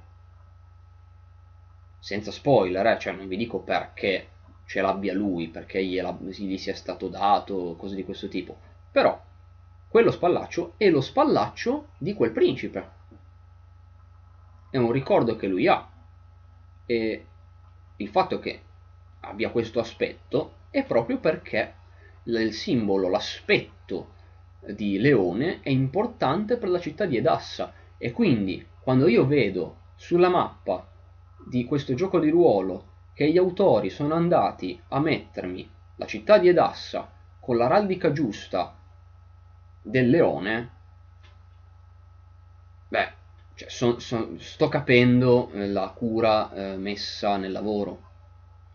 Eh, non mi aspetto magari che nel manuale base mi vai subito ad approfondire la città di Edassa in tutti i dettagli, anche perché comunque mi, sta, mi è stato detto che l'approfondimento maggiore sarà sicuramente mh, su questa città di Bridespear, però, beh, nel senso, ci fa capire che le, le idee sono chiare sul, sul quanto bene si vuole trattare l'ambientazione.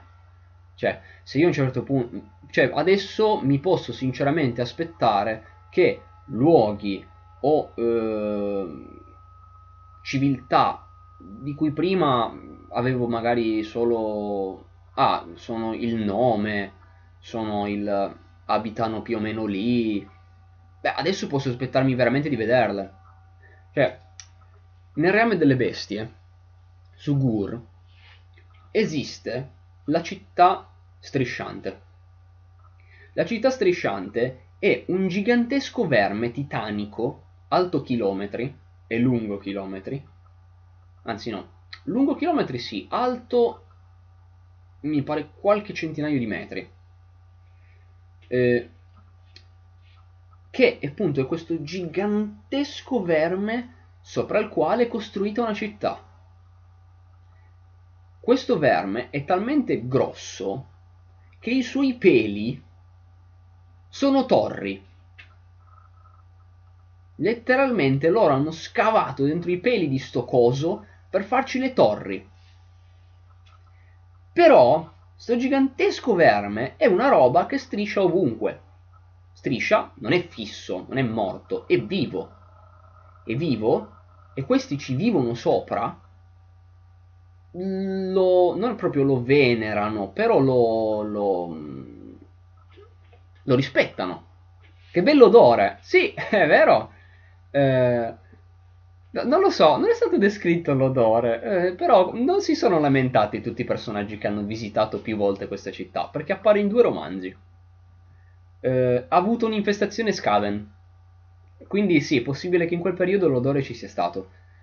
Ma sono stati cacciati a manate fortissime dai Seraphon. E in un altro romanzo la città è apparsa di nuovo, eh, ma per personaggi eh, che l'hanno visitata e, e, ci sono passati e hanno fatto cose.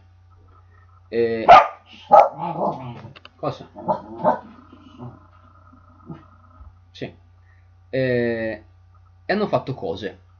Addirittura su questa città c'è l'ordine Vurmita. Perché eh, sono un ordine eh, di fedeli, ragazzi, cioè delle chicche, di fedeli a Sigmar che credono che questo verme e parenti, perché non ce n'è solo uno, ragazzi, ce ne sono vari, ce ne sono tipo sei, di sti cosi, eh, credono che Sigmar abbia un pezzo di sé dentro sti vermi schifosi. Letteralmente eh, loro hanno un nome, cioè oh, sapete che le divinità hanno comunque nomi diversi tra civiltà diverse. Tipo, appunto, eh, nel vecchio mondo, eh, Verena era Oet o eh, Kurnous era Tal. Cioè Shallia e Isha. Tutte queste cose qui. Eret Kial e Mor. In questo caso loro credono che ci sia Sagmar. Shagmar con questa pronuncia molto R. Eh, e che eh, è che eh, questi vermi abbiano un pezzo di Sigmar, abbiano un, un, un po' di, ah, non proprio anima, però abbiano un po', penso, benedizione, Sigmar sia in loro. Eh, e quindi c'è questo fantastico ordine Vurmita eh, e hanno un personaggio che poi si unisce al party in questo romanzo, molto figo. Sono pirati Arg, esatto, veramente. E quindi dico, ci sono cose di questo tipo nei reami, ci sono cose veramente fuori dall'immaginazione. Eh, sono cose davvero tanto particolari. Cioè, se a un certo punto uno gioca di ruolo, magari a Soulbound, e a un certo punto spunta il personaggio che arriva dalla città strisciante, Shugol mi pare si chiami, perché sono letteralmente i nomi dei vermi, sono tipo qualcosa Gol di solito. Eh, e ce ne sono vari appunto Non credo che su tutti ci abbiano costruito una città. Chissà perché. Eh, però su Shugol ci hanno, lo, lo hanno fatto. Ci vivono, vanno in giro, contenti. Vanno in giro per il reame delle bestie. T'à posto. Bello. E, e hanno appunto città di questo genere e abbiamo tante altre cose. Eh, se a un certo punto un personaggio mi dice che arriva da Shugol, io tanti applausi, punti esperienza, non so neanche se esistano in questo gioco, non sono stati citati, non so se si avanzi di livello, ma avanzi. Bonus, gratuiti, perché è figo. Eh, sì? E dico, me lo posso aspettare. Cioè, io dopo aver visto la città di Edassa, cioè nel senso, Shugol è comunque apparsa in due romanzi. Nel senso, è letteralmente la location di un intero romanzo e in un secondo è comunque almeno un capitolo. In Realm Slayer Edassa è citata. È letteralmente un personaggio che dice arrivo da là. Boom! E il leone importante. Basta. E me l'hanno fatto. Quindi mi posso ben aspettare cose di tutt'altro livello. Cioè, posso aspettarmi appunto una città, quando magari mi fanno la mappa di un pezzo del rame delle bestie, mi posso sinceramente aspettare che magari spunti questa città strisciante.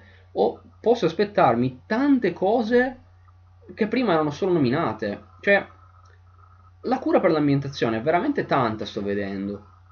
Io ho davvero tante speranze per questo gioco di ruolo, perché ammetto non so quando potrei giocarlo, perché io già trovo difficoltà nel organizzare il venerdì sera D&D. E infatti stasera sarà difficile, perché con la quarantena, casino, eh? Dobbiamo organizzarci. Sto vedendo se riusciamo a, farci con, a fare con, con Discord o con Roll20. Dobbiamo vedere tra le connessioni di tutti. Eh, quindi, eh, anche poi nella, nel, nella, migliore delle situazioni, senza quarantena, senza niente di niente, quando va tutto bene, eh, comunque già è un bel casino organizzare. Quindi figuriamoci addirittura organizzare pure per Warhammer. Eh, però comunque l'hype eh, c'è, cioè ho avuto ragione di, di, di, di crearmelo questo hype, perché prima era un era un boh, ok, l'hanno annunciato, contento perché comunque ci lavora a quanto pare una casa editrice di cui mi fido, ma eh, chissà, non si sa, si gioca su Skype. E su Skype, allora, quello purtroppo l'ho già escluso perché Skype purtroppo occupa veramente tanta RAM, eh, più di quanta veramente ne serva Skype, e almeno uno di noi ha un computer che se che è già tanto se esiste, cioè se si accende. Eh, le, penso che adesso questo mio amico stia giocando, eh, stia, si stia recuperando i vecchi Baldur's Gate dei fine anni 90, inizio 2000, semplicemente perché sono tipo le uniche cose che quel computer ormai può reggere. Perché se va già verso il 2001, mm, mm, già iniziamo a, a, a, fu- a funzionare un po' meno, eh, se andiamo già cose del nuovo millennio, già troppo nuove, già troppo elaborate. Discord è più leggero. E infatti per quello Skype purtroppo veramente è cioè sì è utile però purtroppo occupa veramente tanta RAM. È veramente è abissale per quanto occupi RAM Skype. È, Discord appunto, fortunatamente Discord è molto più leggero eh, e quindi appunto è, generalmente va meglio. L'unica cosa, non so se su Discord, perché allora si pensava di fare Discord per chat vocale e, ed eventualmente video per chi, a chi funziona e, e Roll20 per i tiri di, da, di dado anche solo avere una piccola finestra aperta per il sito, per entrare nella chat solo per averla scritta e tirare i dadi. Eh, però non so se, su, se, Discord abbia una funzione anche solo integrabile, non ho idea, per tirare i dadi. Non credo perché penso sia più a indirizzo videoludico. So che c'è gente che gioca su Discord, perché tipo Need Games appunto, eh, so che ha il, il suo canale Discord su cui ospita gente per giocare di ruolo. Dice, già che dobbiamo stare a casa, giochiamo eh, di ruolo eh, su Discord. Però non so se poi utilizzino un servizio esterno per tirare i dadi o se semplicemente si affidano al fatto che le persone si fidino, tipo tiro il dado, ho fatto così e la gente si fida. Non lo so, non lo so. Vedrò per stasera. Anche perché ho il telefono che è andato a farsi fottere. Mi è iniziato, come avevo scritto su Telegram, è, ha iniziato a riavviarsi ciclicamente. Quindi, tutto bene.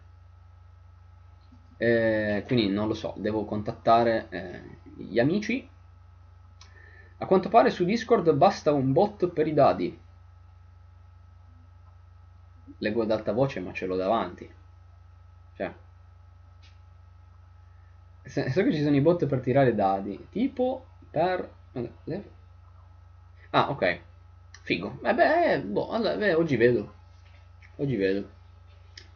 Quindi, insomma, su questo gioco di ruolo ci sono grosse speranze perché appunto le meccaniche sembra che vogliano essere qualcosa magari di semplice, veloce ma efficace eh, e invece la lore, cioè la, l'ambientazione eh, già di base comunque il gioco di ruolo promette generalmente il fatto di approfondire tante cose eh, che di solito trovano spazio solo nei romanzi.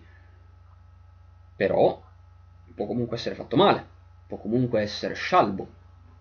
E invece, a quanto mi pare, fino ad ora, è fatto bene. Vedremo. E quindi, cos'è? C'è altro? Fammi vedere. Senza distruggere tutto. Perché per ora mi pare che a parte le classi e eh, qualche meccanica appunto di come funzionano i test eh, e le classi non abbiano detto chissà che non so se abbiano fatto fare delle prove a qualche evento e ovviamente agli eventi eh, gli eventi sono un po' sparsi per il mondo andarci è un po' difficile però non lo so, perché per ora ultimamente si sono magari concentrati più sul far vedere ah, la grande mappa del, del, del regno e ulteriori carriere, quindi hmm, altri, altre meccaniche per ora non ne abbiamo chissà che viste. Sappiamo appunto che la, per il combattimento avremo l'abilità in combattimento e l'abilità balistica, che appunto i nomi cercano sempre di ricordarci un po' i, i nomi delle abilità nei, nei, giochi strategici, giusto per cercare sempre di essere abbastanza familiari.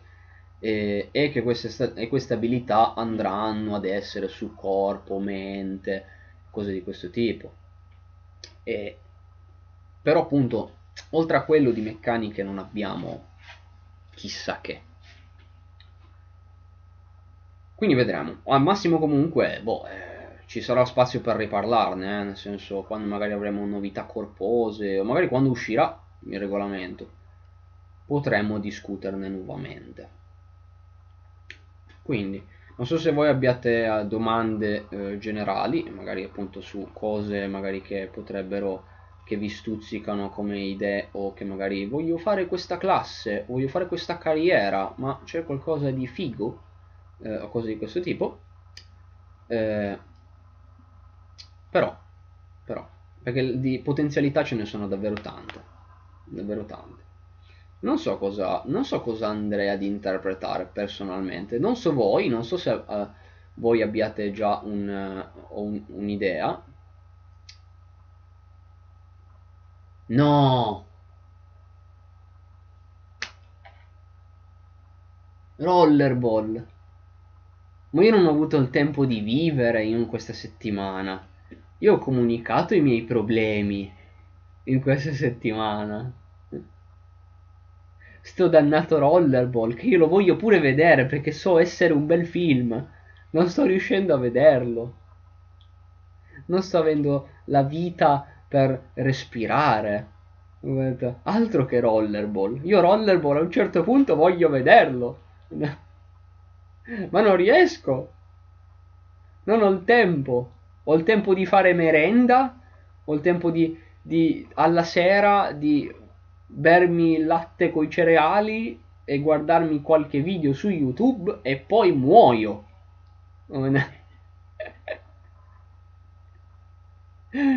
Questa coalizione contro di me.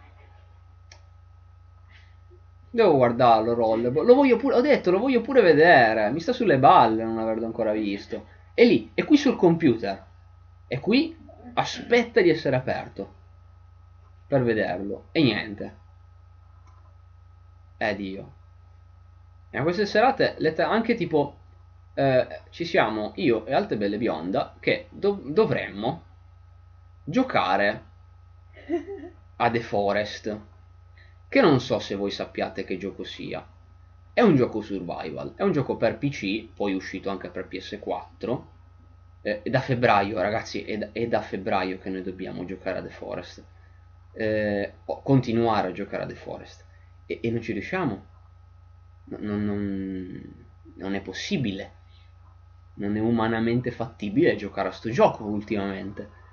Eh, e dobbiamo giocarci insieme perché abbiamo la nostra campagna co-op ma niente non, non è umano e non si fa e vedremo se in questi giorni riusciremo a fare qualcosa perché appunto con tutti i problemi che ci sono stati eh, eh, ho dovuto sfruttare ogni minuto per o montare o lasciare la linea che scaricasse le cose che avrei potuto poi montare oppure scrivere per andare avanti con momenti BG53 che io prefissavo di farlo uscire il 15 febbraio raga eh, boia non lo so. Spero spero comunque 15 non... febbraio è un po' improbabile. 15 marzo scusatemi. Eh, 15 marzo. Eh, però eh, a parte che sì in realtà contavo comunque di farlo uscire il 15 febbraio ma è fallito miseramente questo piano eh, e quindi si è aggiornato il 15 marzo, ma sta fallendo anche questo. Eh, il mondo non vuole veramente farmi pubblicare questo momento BG53. Eh, quindi spero che comunque almeno nel, boh, nel corso della prossima settimana si riesca a finire tutto. E noi sti giorni ci guardiamo Rollerball. Eh. Io non accetto obiezioni. non accetto obiezioni, qui si guarda Rollerball, devo vedere questo cult del 75. Mm. Deciso. D'accordo, fatto. Fatto. Quindi ragazzi, è stato un piacere fare questa chiacchierata con, con voi quest'oggi. Eh, fai una live mentre guardi Rollerball. Guarda, eh, reggesse tutto, penso che lo farei. Ora, eh, giuro, avessi tipo quel, quel seguito tipo da migliaia e migliaia di persone che ti guarda magari tipo qualsiasi cosa tu faccia, ammetto che potrei farlo. Potrei dire, ah sì, io faccio la, la live reaction. Però ne parlo, sì, no, non ne parleremo. Appena riuscirò a vederlo, però si guarderà. Eh, lo, ne discuteremo. Quindi sì, è stata comunque un... Uh, preparate le domande. Magari sono pure già pronte queste domande, ma... Lo spammi sui vari gruppi... Eh, no, ma anche le live di adesso le, le, le spammo, cioè spammo nel senso sui miei canali di comunicazione. Comunicazione. Eh, quindi. Però, però, ho detto, è stato, è stato bello. Eh, chiacchierare di questo, di questo gioco di ruolo, avremo occasione comunque di discuterne ulteriormente. Eh, farò sicuramente altri, altri articoli per, per parlarne. E adesso voglio poi parlare anche del fatto che l'Adepticon è stato cancellato. Non so se lo sappiate, Maledepticon è stato a quanto pare totalmente annullato. E questo, allora, di per sé è sicuramente un problema, come praticamente tutti gli eventi. Tutti gli eventi che sono stati cancellati costituiscono un problema.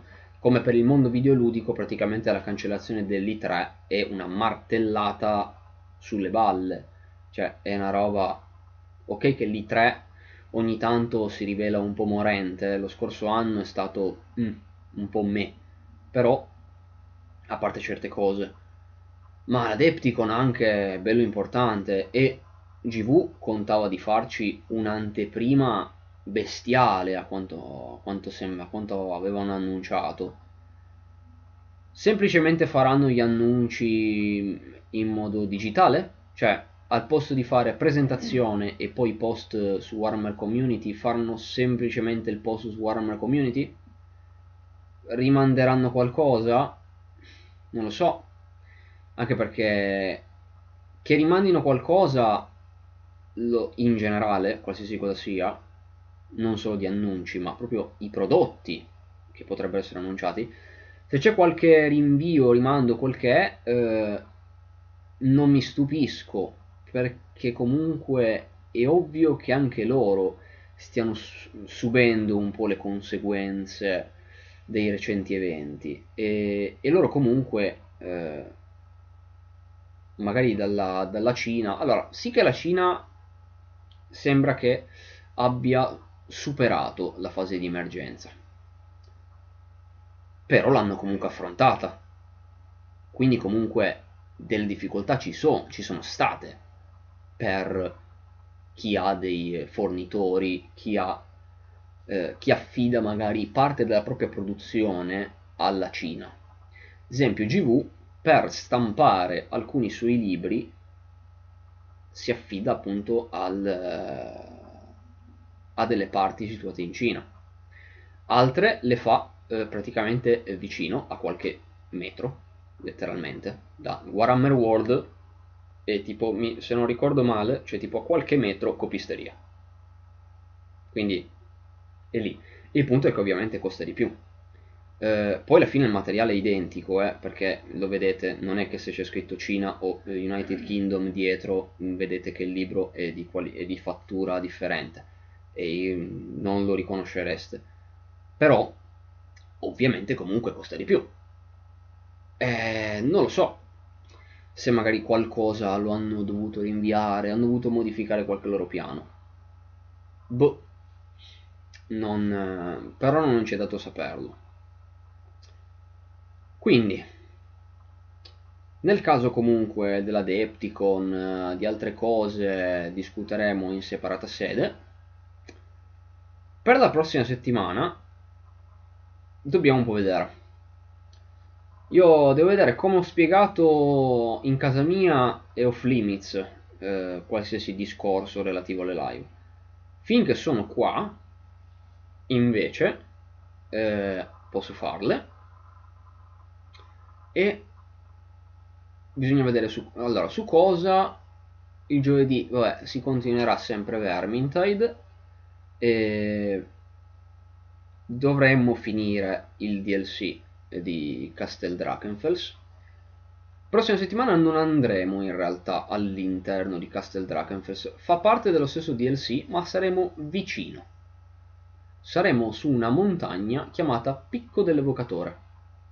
Una montagna molto vicina a Castel Drachenfels, e comunque mentre sei lì, su questo picco, lo vedi. Mm, è collegato al castello, ma non ci siamo dentro sarà l'ultima missione di questo DLC e poi andremo invece in location molto più legate ai nani. Perché dovremo vedere cose tipo Stormdorf o Stromdorf. Mi pare Stromdorf. Perché mi pare fosse tipo Stormdorf ma poi tipo storpiato come Strom mi pare perché ammetto che l'ho pure visto in tutte e due, l'ho scritto in tutti e due i modi. E poi dovremmo anche vedere Karak Azgaraz, che è una Karak piuttosto nuova, la timeline poi di Warhammer Fantasy. Stromdorf mi conferma, grazie. Eh, e poi Karakaz Garaz, quindi saremo in location dallo stile molto più nanico. E poi avremo un ultimo DLC che si chiamerà Morte sul Reich. Reich, per chi non lo sa, Reich è il, il fiume Reich, del, o Reich, che è il Reichland, la regione principale, regione della capitale Altdorf dell'impero. Quindi andremo su queste cose.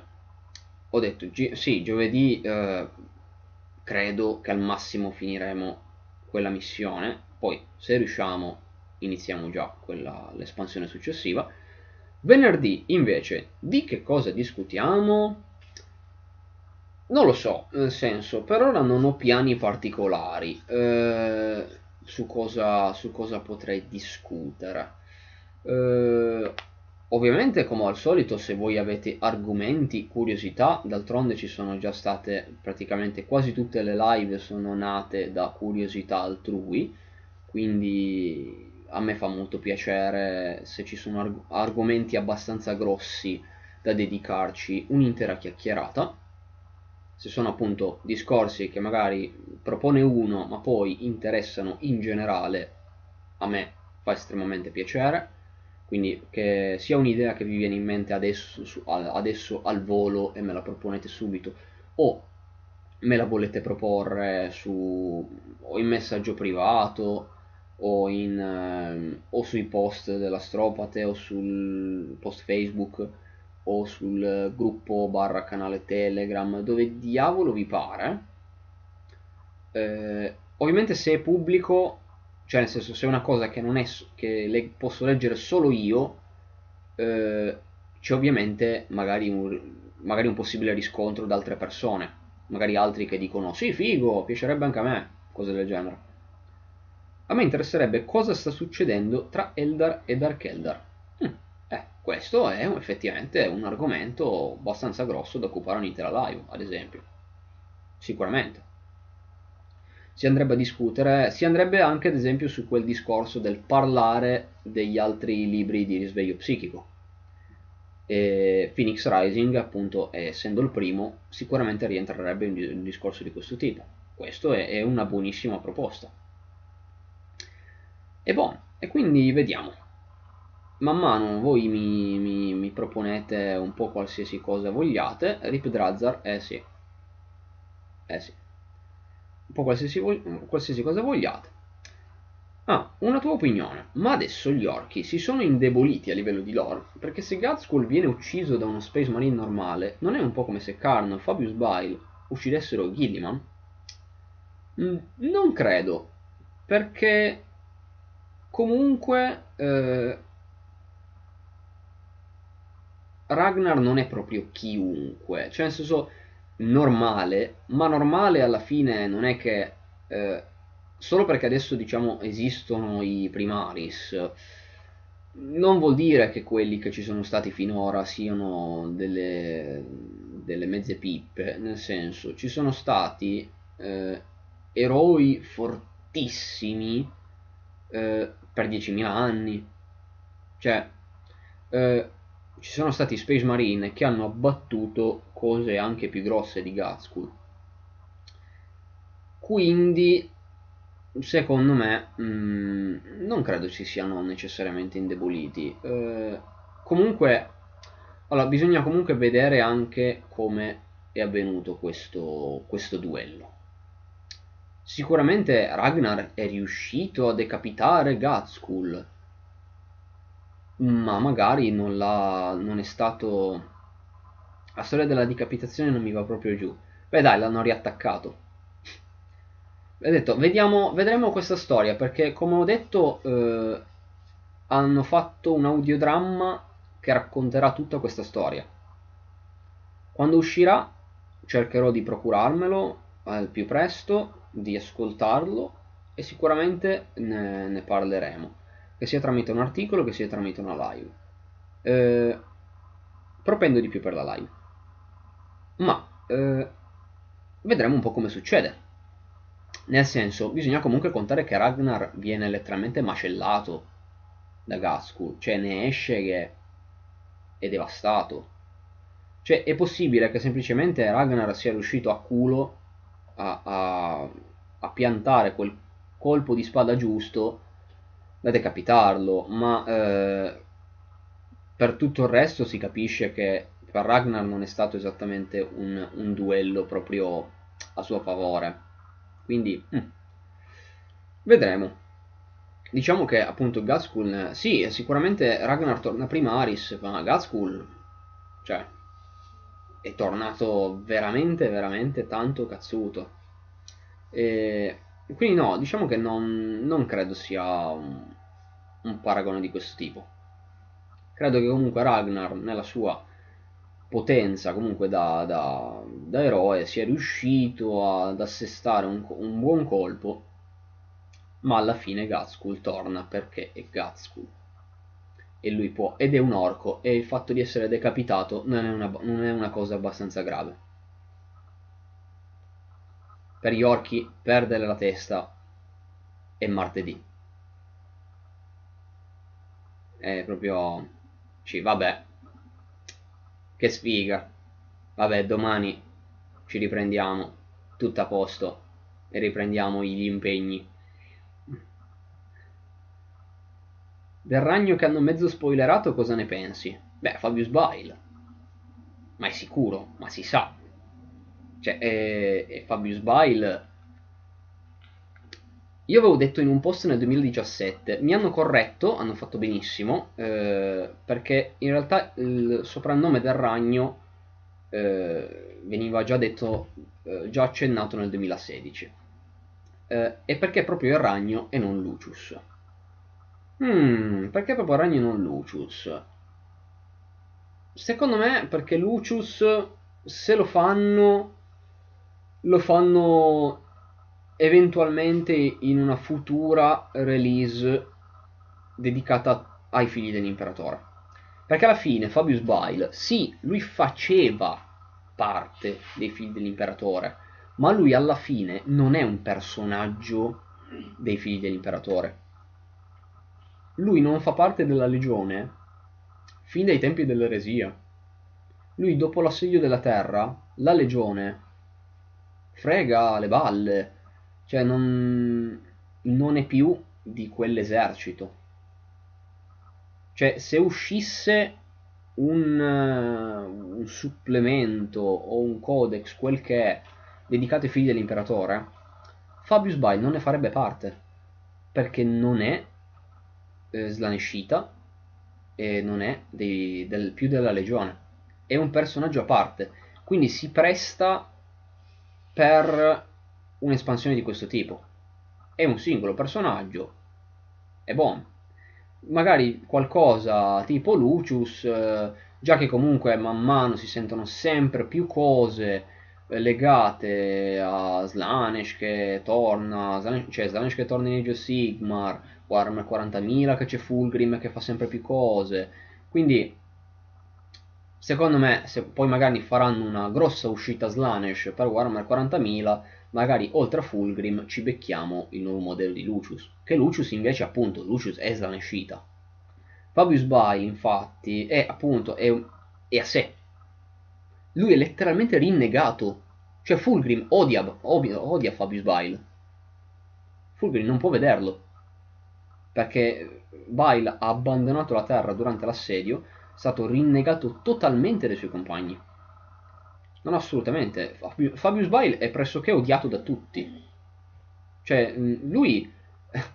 Se lui comanda un esercito di Marine del Caos... Eh, cioè, non è esattamente... Cioè, sì, li comanda, è lì. Ma in realtà lui nella maggior parte della narrativa è da solo con eventuali agenti. Poi, anche lì, eventuali agenti che non sempre sono persone normali.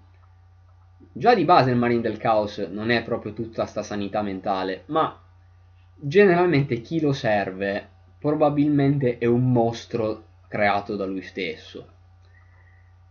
E soprattutto si adatta anche molto bene alla recente cosa per cui Fabius Bile stia cercando materiale per i primaris. Lui sta cercando un po' di studiare i primaris. Eh, non credo usciranno i primaris del caos, anzi spero veramente di no, sinceramente, ma secondo me, anche perché sarebbero... cioè creare un primaris comunque è difficile. Eh, non riesci con i Marine del Caos ad avere tutti questi numeri, a creare abbastanza numeri di primaris del Caos da dire ne faccio intere unità e li rendo giocabili. Al massimo, se riesci a fare qualcosa, e stiamo pur sempre parlando di Fabius Bile, crea dei mezzi mostri, cose orribili, e quindi sì, magari a un certo punto ci becchiamo un'unità aggiuntiva che magari è legata ai geni primaris, ma sono dei mostri, come sono sempre stati mostri i New Men, che dei sempre stati giocabili dei, dei Marine del Caos. Fabius Bay poteva creare tramite, poteva modificare le unità di Marine del Caos rendendoli i suoi New Men, che erano appunto Marine del Caos semplicemente schifosissimi e mostruosi. Probabile che magari facciano una cosa del genere, fanno dei modelli appositi per nuove mostruosità che lui ha creato facendo suoi studi sui primaris. Perché sicuramente non va a fare i primaris perfetti e lindi, cioè va a fare le sue modifiche, va a fare i suoi esperimenti e sicuramente non sono primaris lindi e pinti con l'araldica delle legioni. Indubbiamente. Fabius mezzo homunculus. Eh, ma infatti Fabius ha studiato su Comorrag Fabius è andato su Comorrag e ha preso certe cose dagli homunculus e viceversa. E ha, ha parlato più volte. Baro, sei arrivato tardi. Mannaggia. Cosa è successo? Cosa è successo quest'oggi? Che sei arrivato tardi? Che io stavo finendo. Stavi finendo dalle 11.40. Stavo finendo, appunto stavo, non più. stavo finendo. Colpa del trasloco del, dall'ufficio a casa. Beh, quindi, quindi adesso lavori da casa. È una buona cosa? Spero. Ho portato il PC a casa. Eh. Dai, sarà, è comunque eh, available, è comunque disponibile in post. Cioè, appena, appena in, finisce è lì, cioè è subito nella sezione video di Twitch e te la puoi guardare. Dai. Il discorso comunque c'è. Quindi, quindi, se non ci sono altre domande, anzi, anzi, anche se ci fossero altre domande, mi dispiace, ma so, essendo le 12.10 so che tra poco eh, si, si, arriverà la fantastica ora del pranzo e, e quindi direi che è ora di interrompere. E quindi se avete altre domande mantenetele per, per, la prossima settimana o eventualmente se magari c'entra con post che farò durante la, durante la settimana, durante i prossimi giorni, fateli lì. Altrimenti, live, giochi di Vermintide come al solito, si finisce Drakenfels.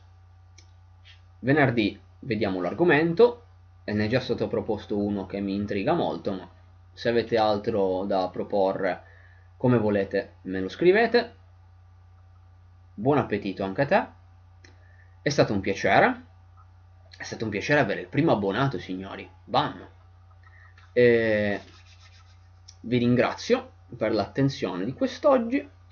Auguro buon appetito a tutti voi e un'intera buonissima giornata. Ciao cara gente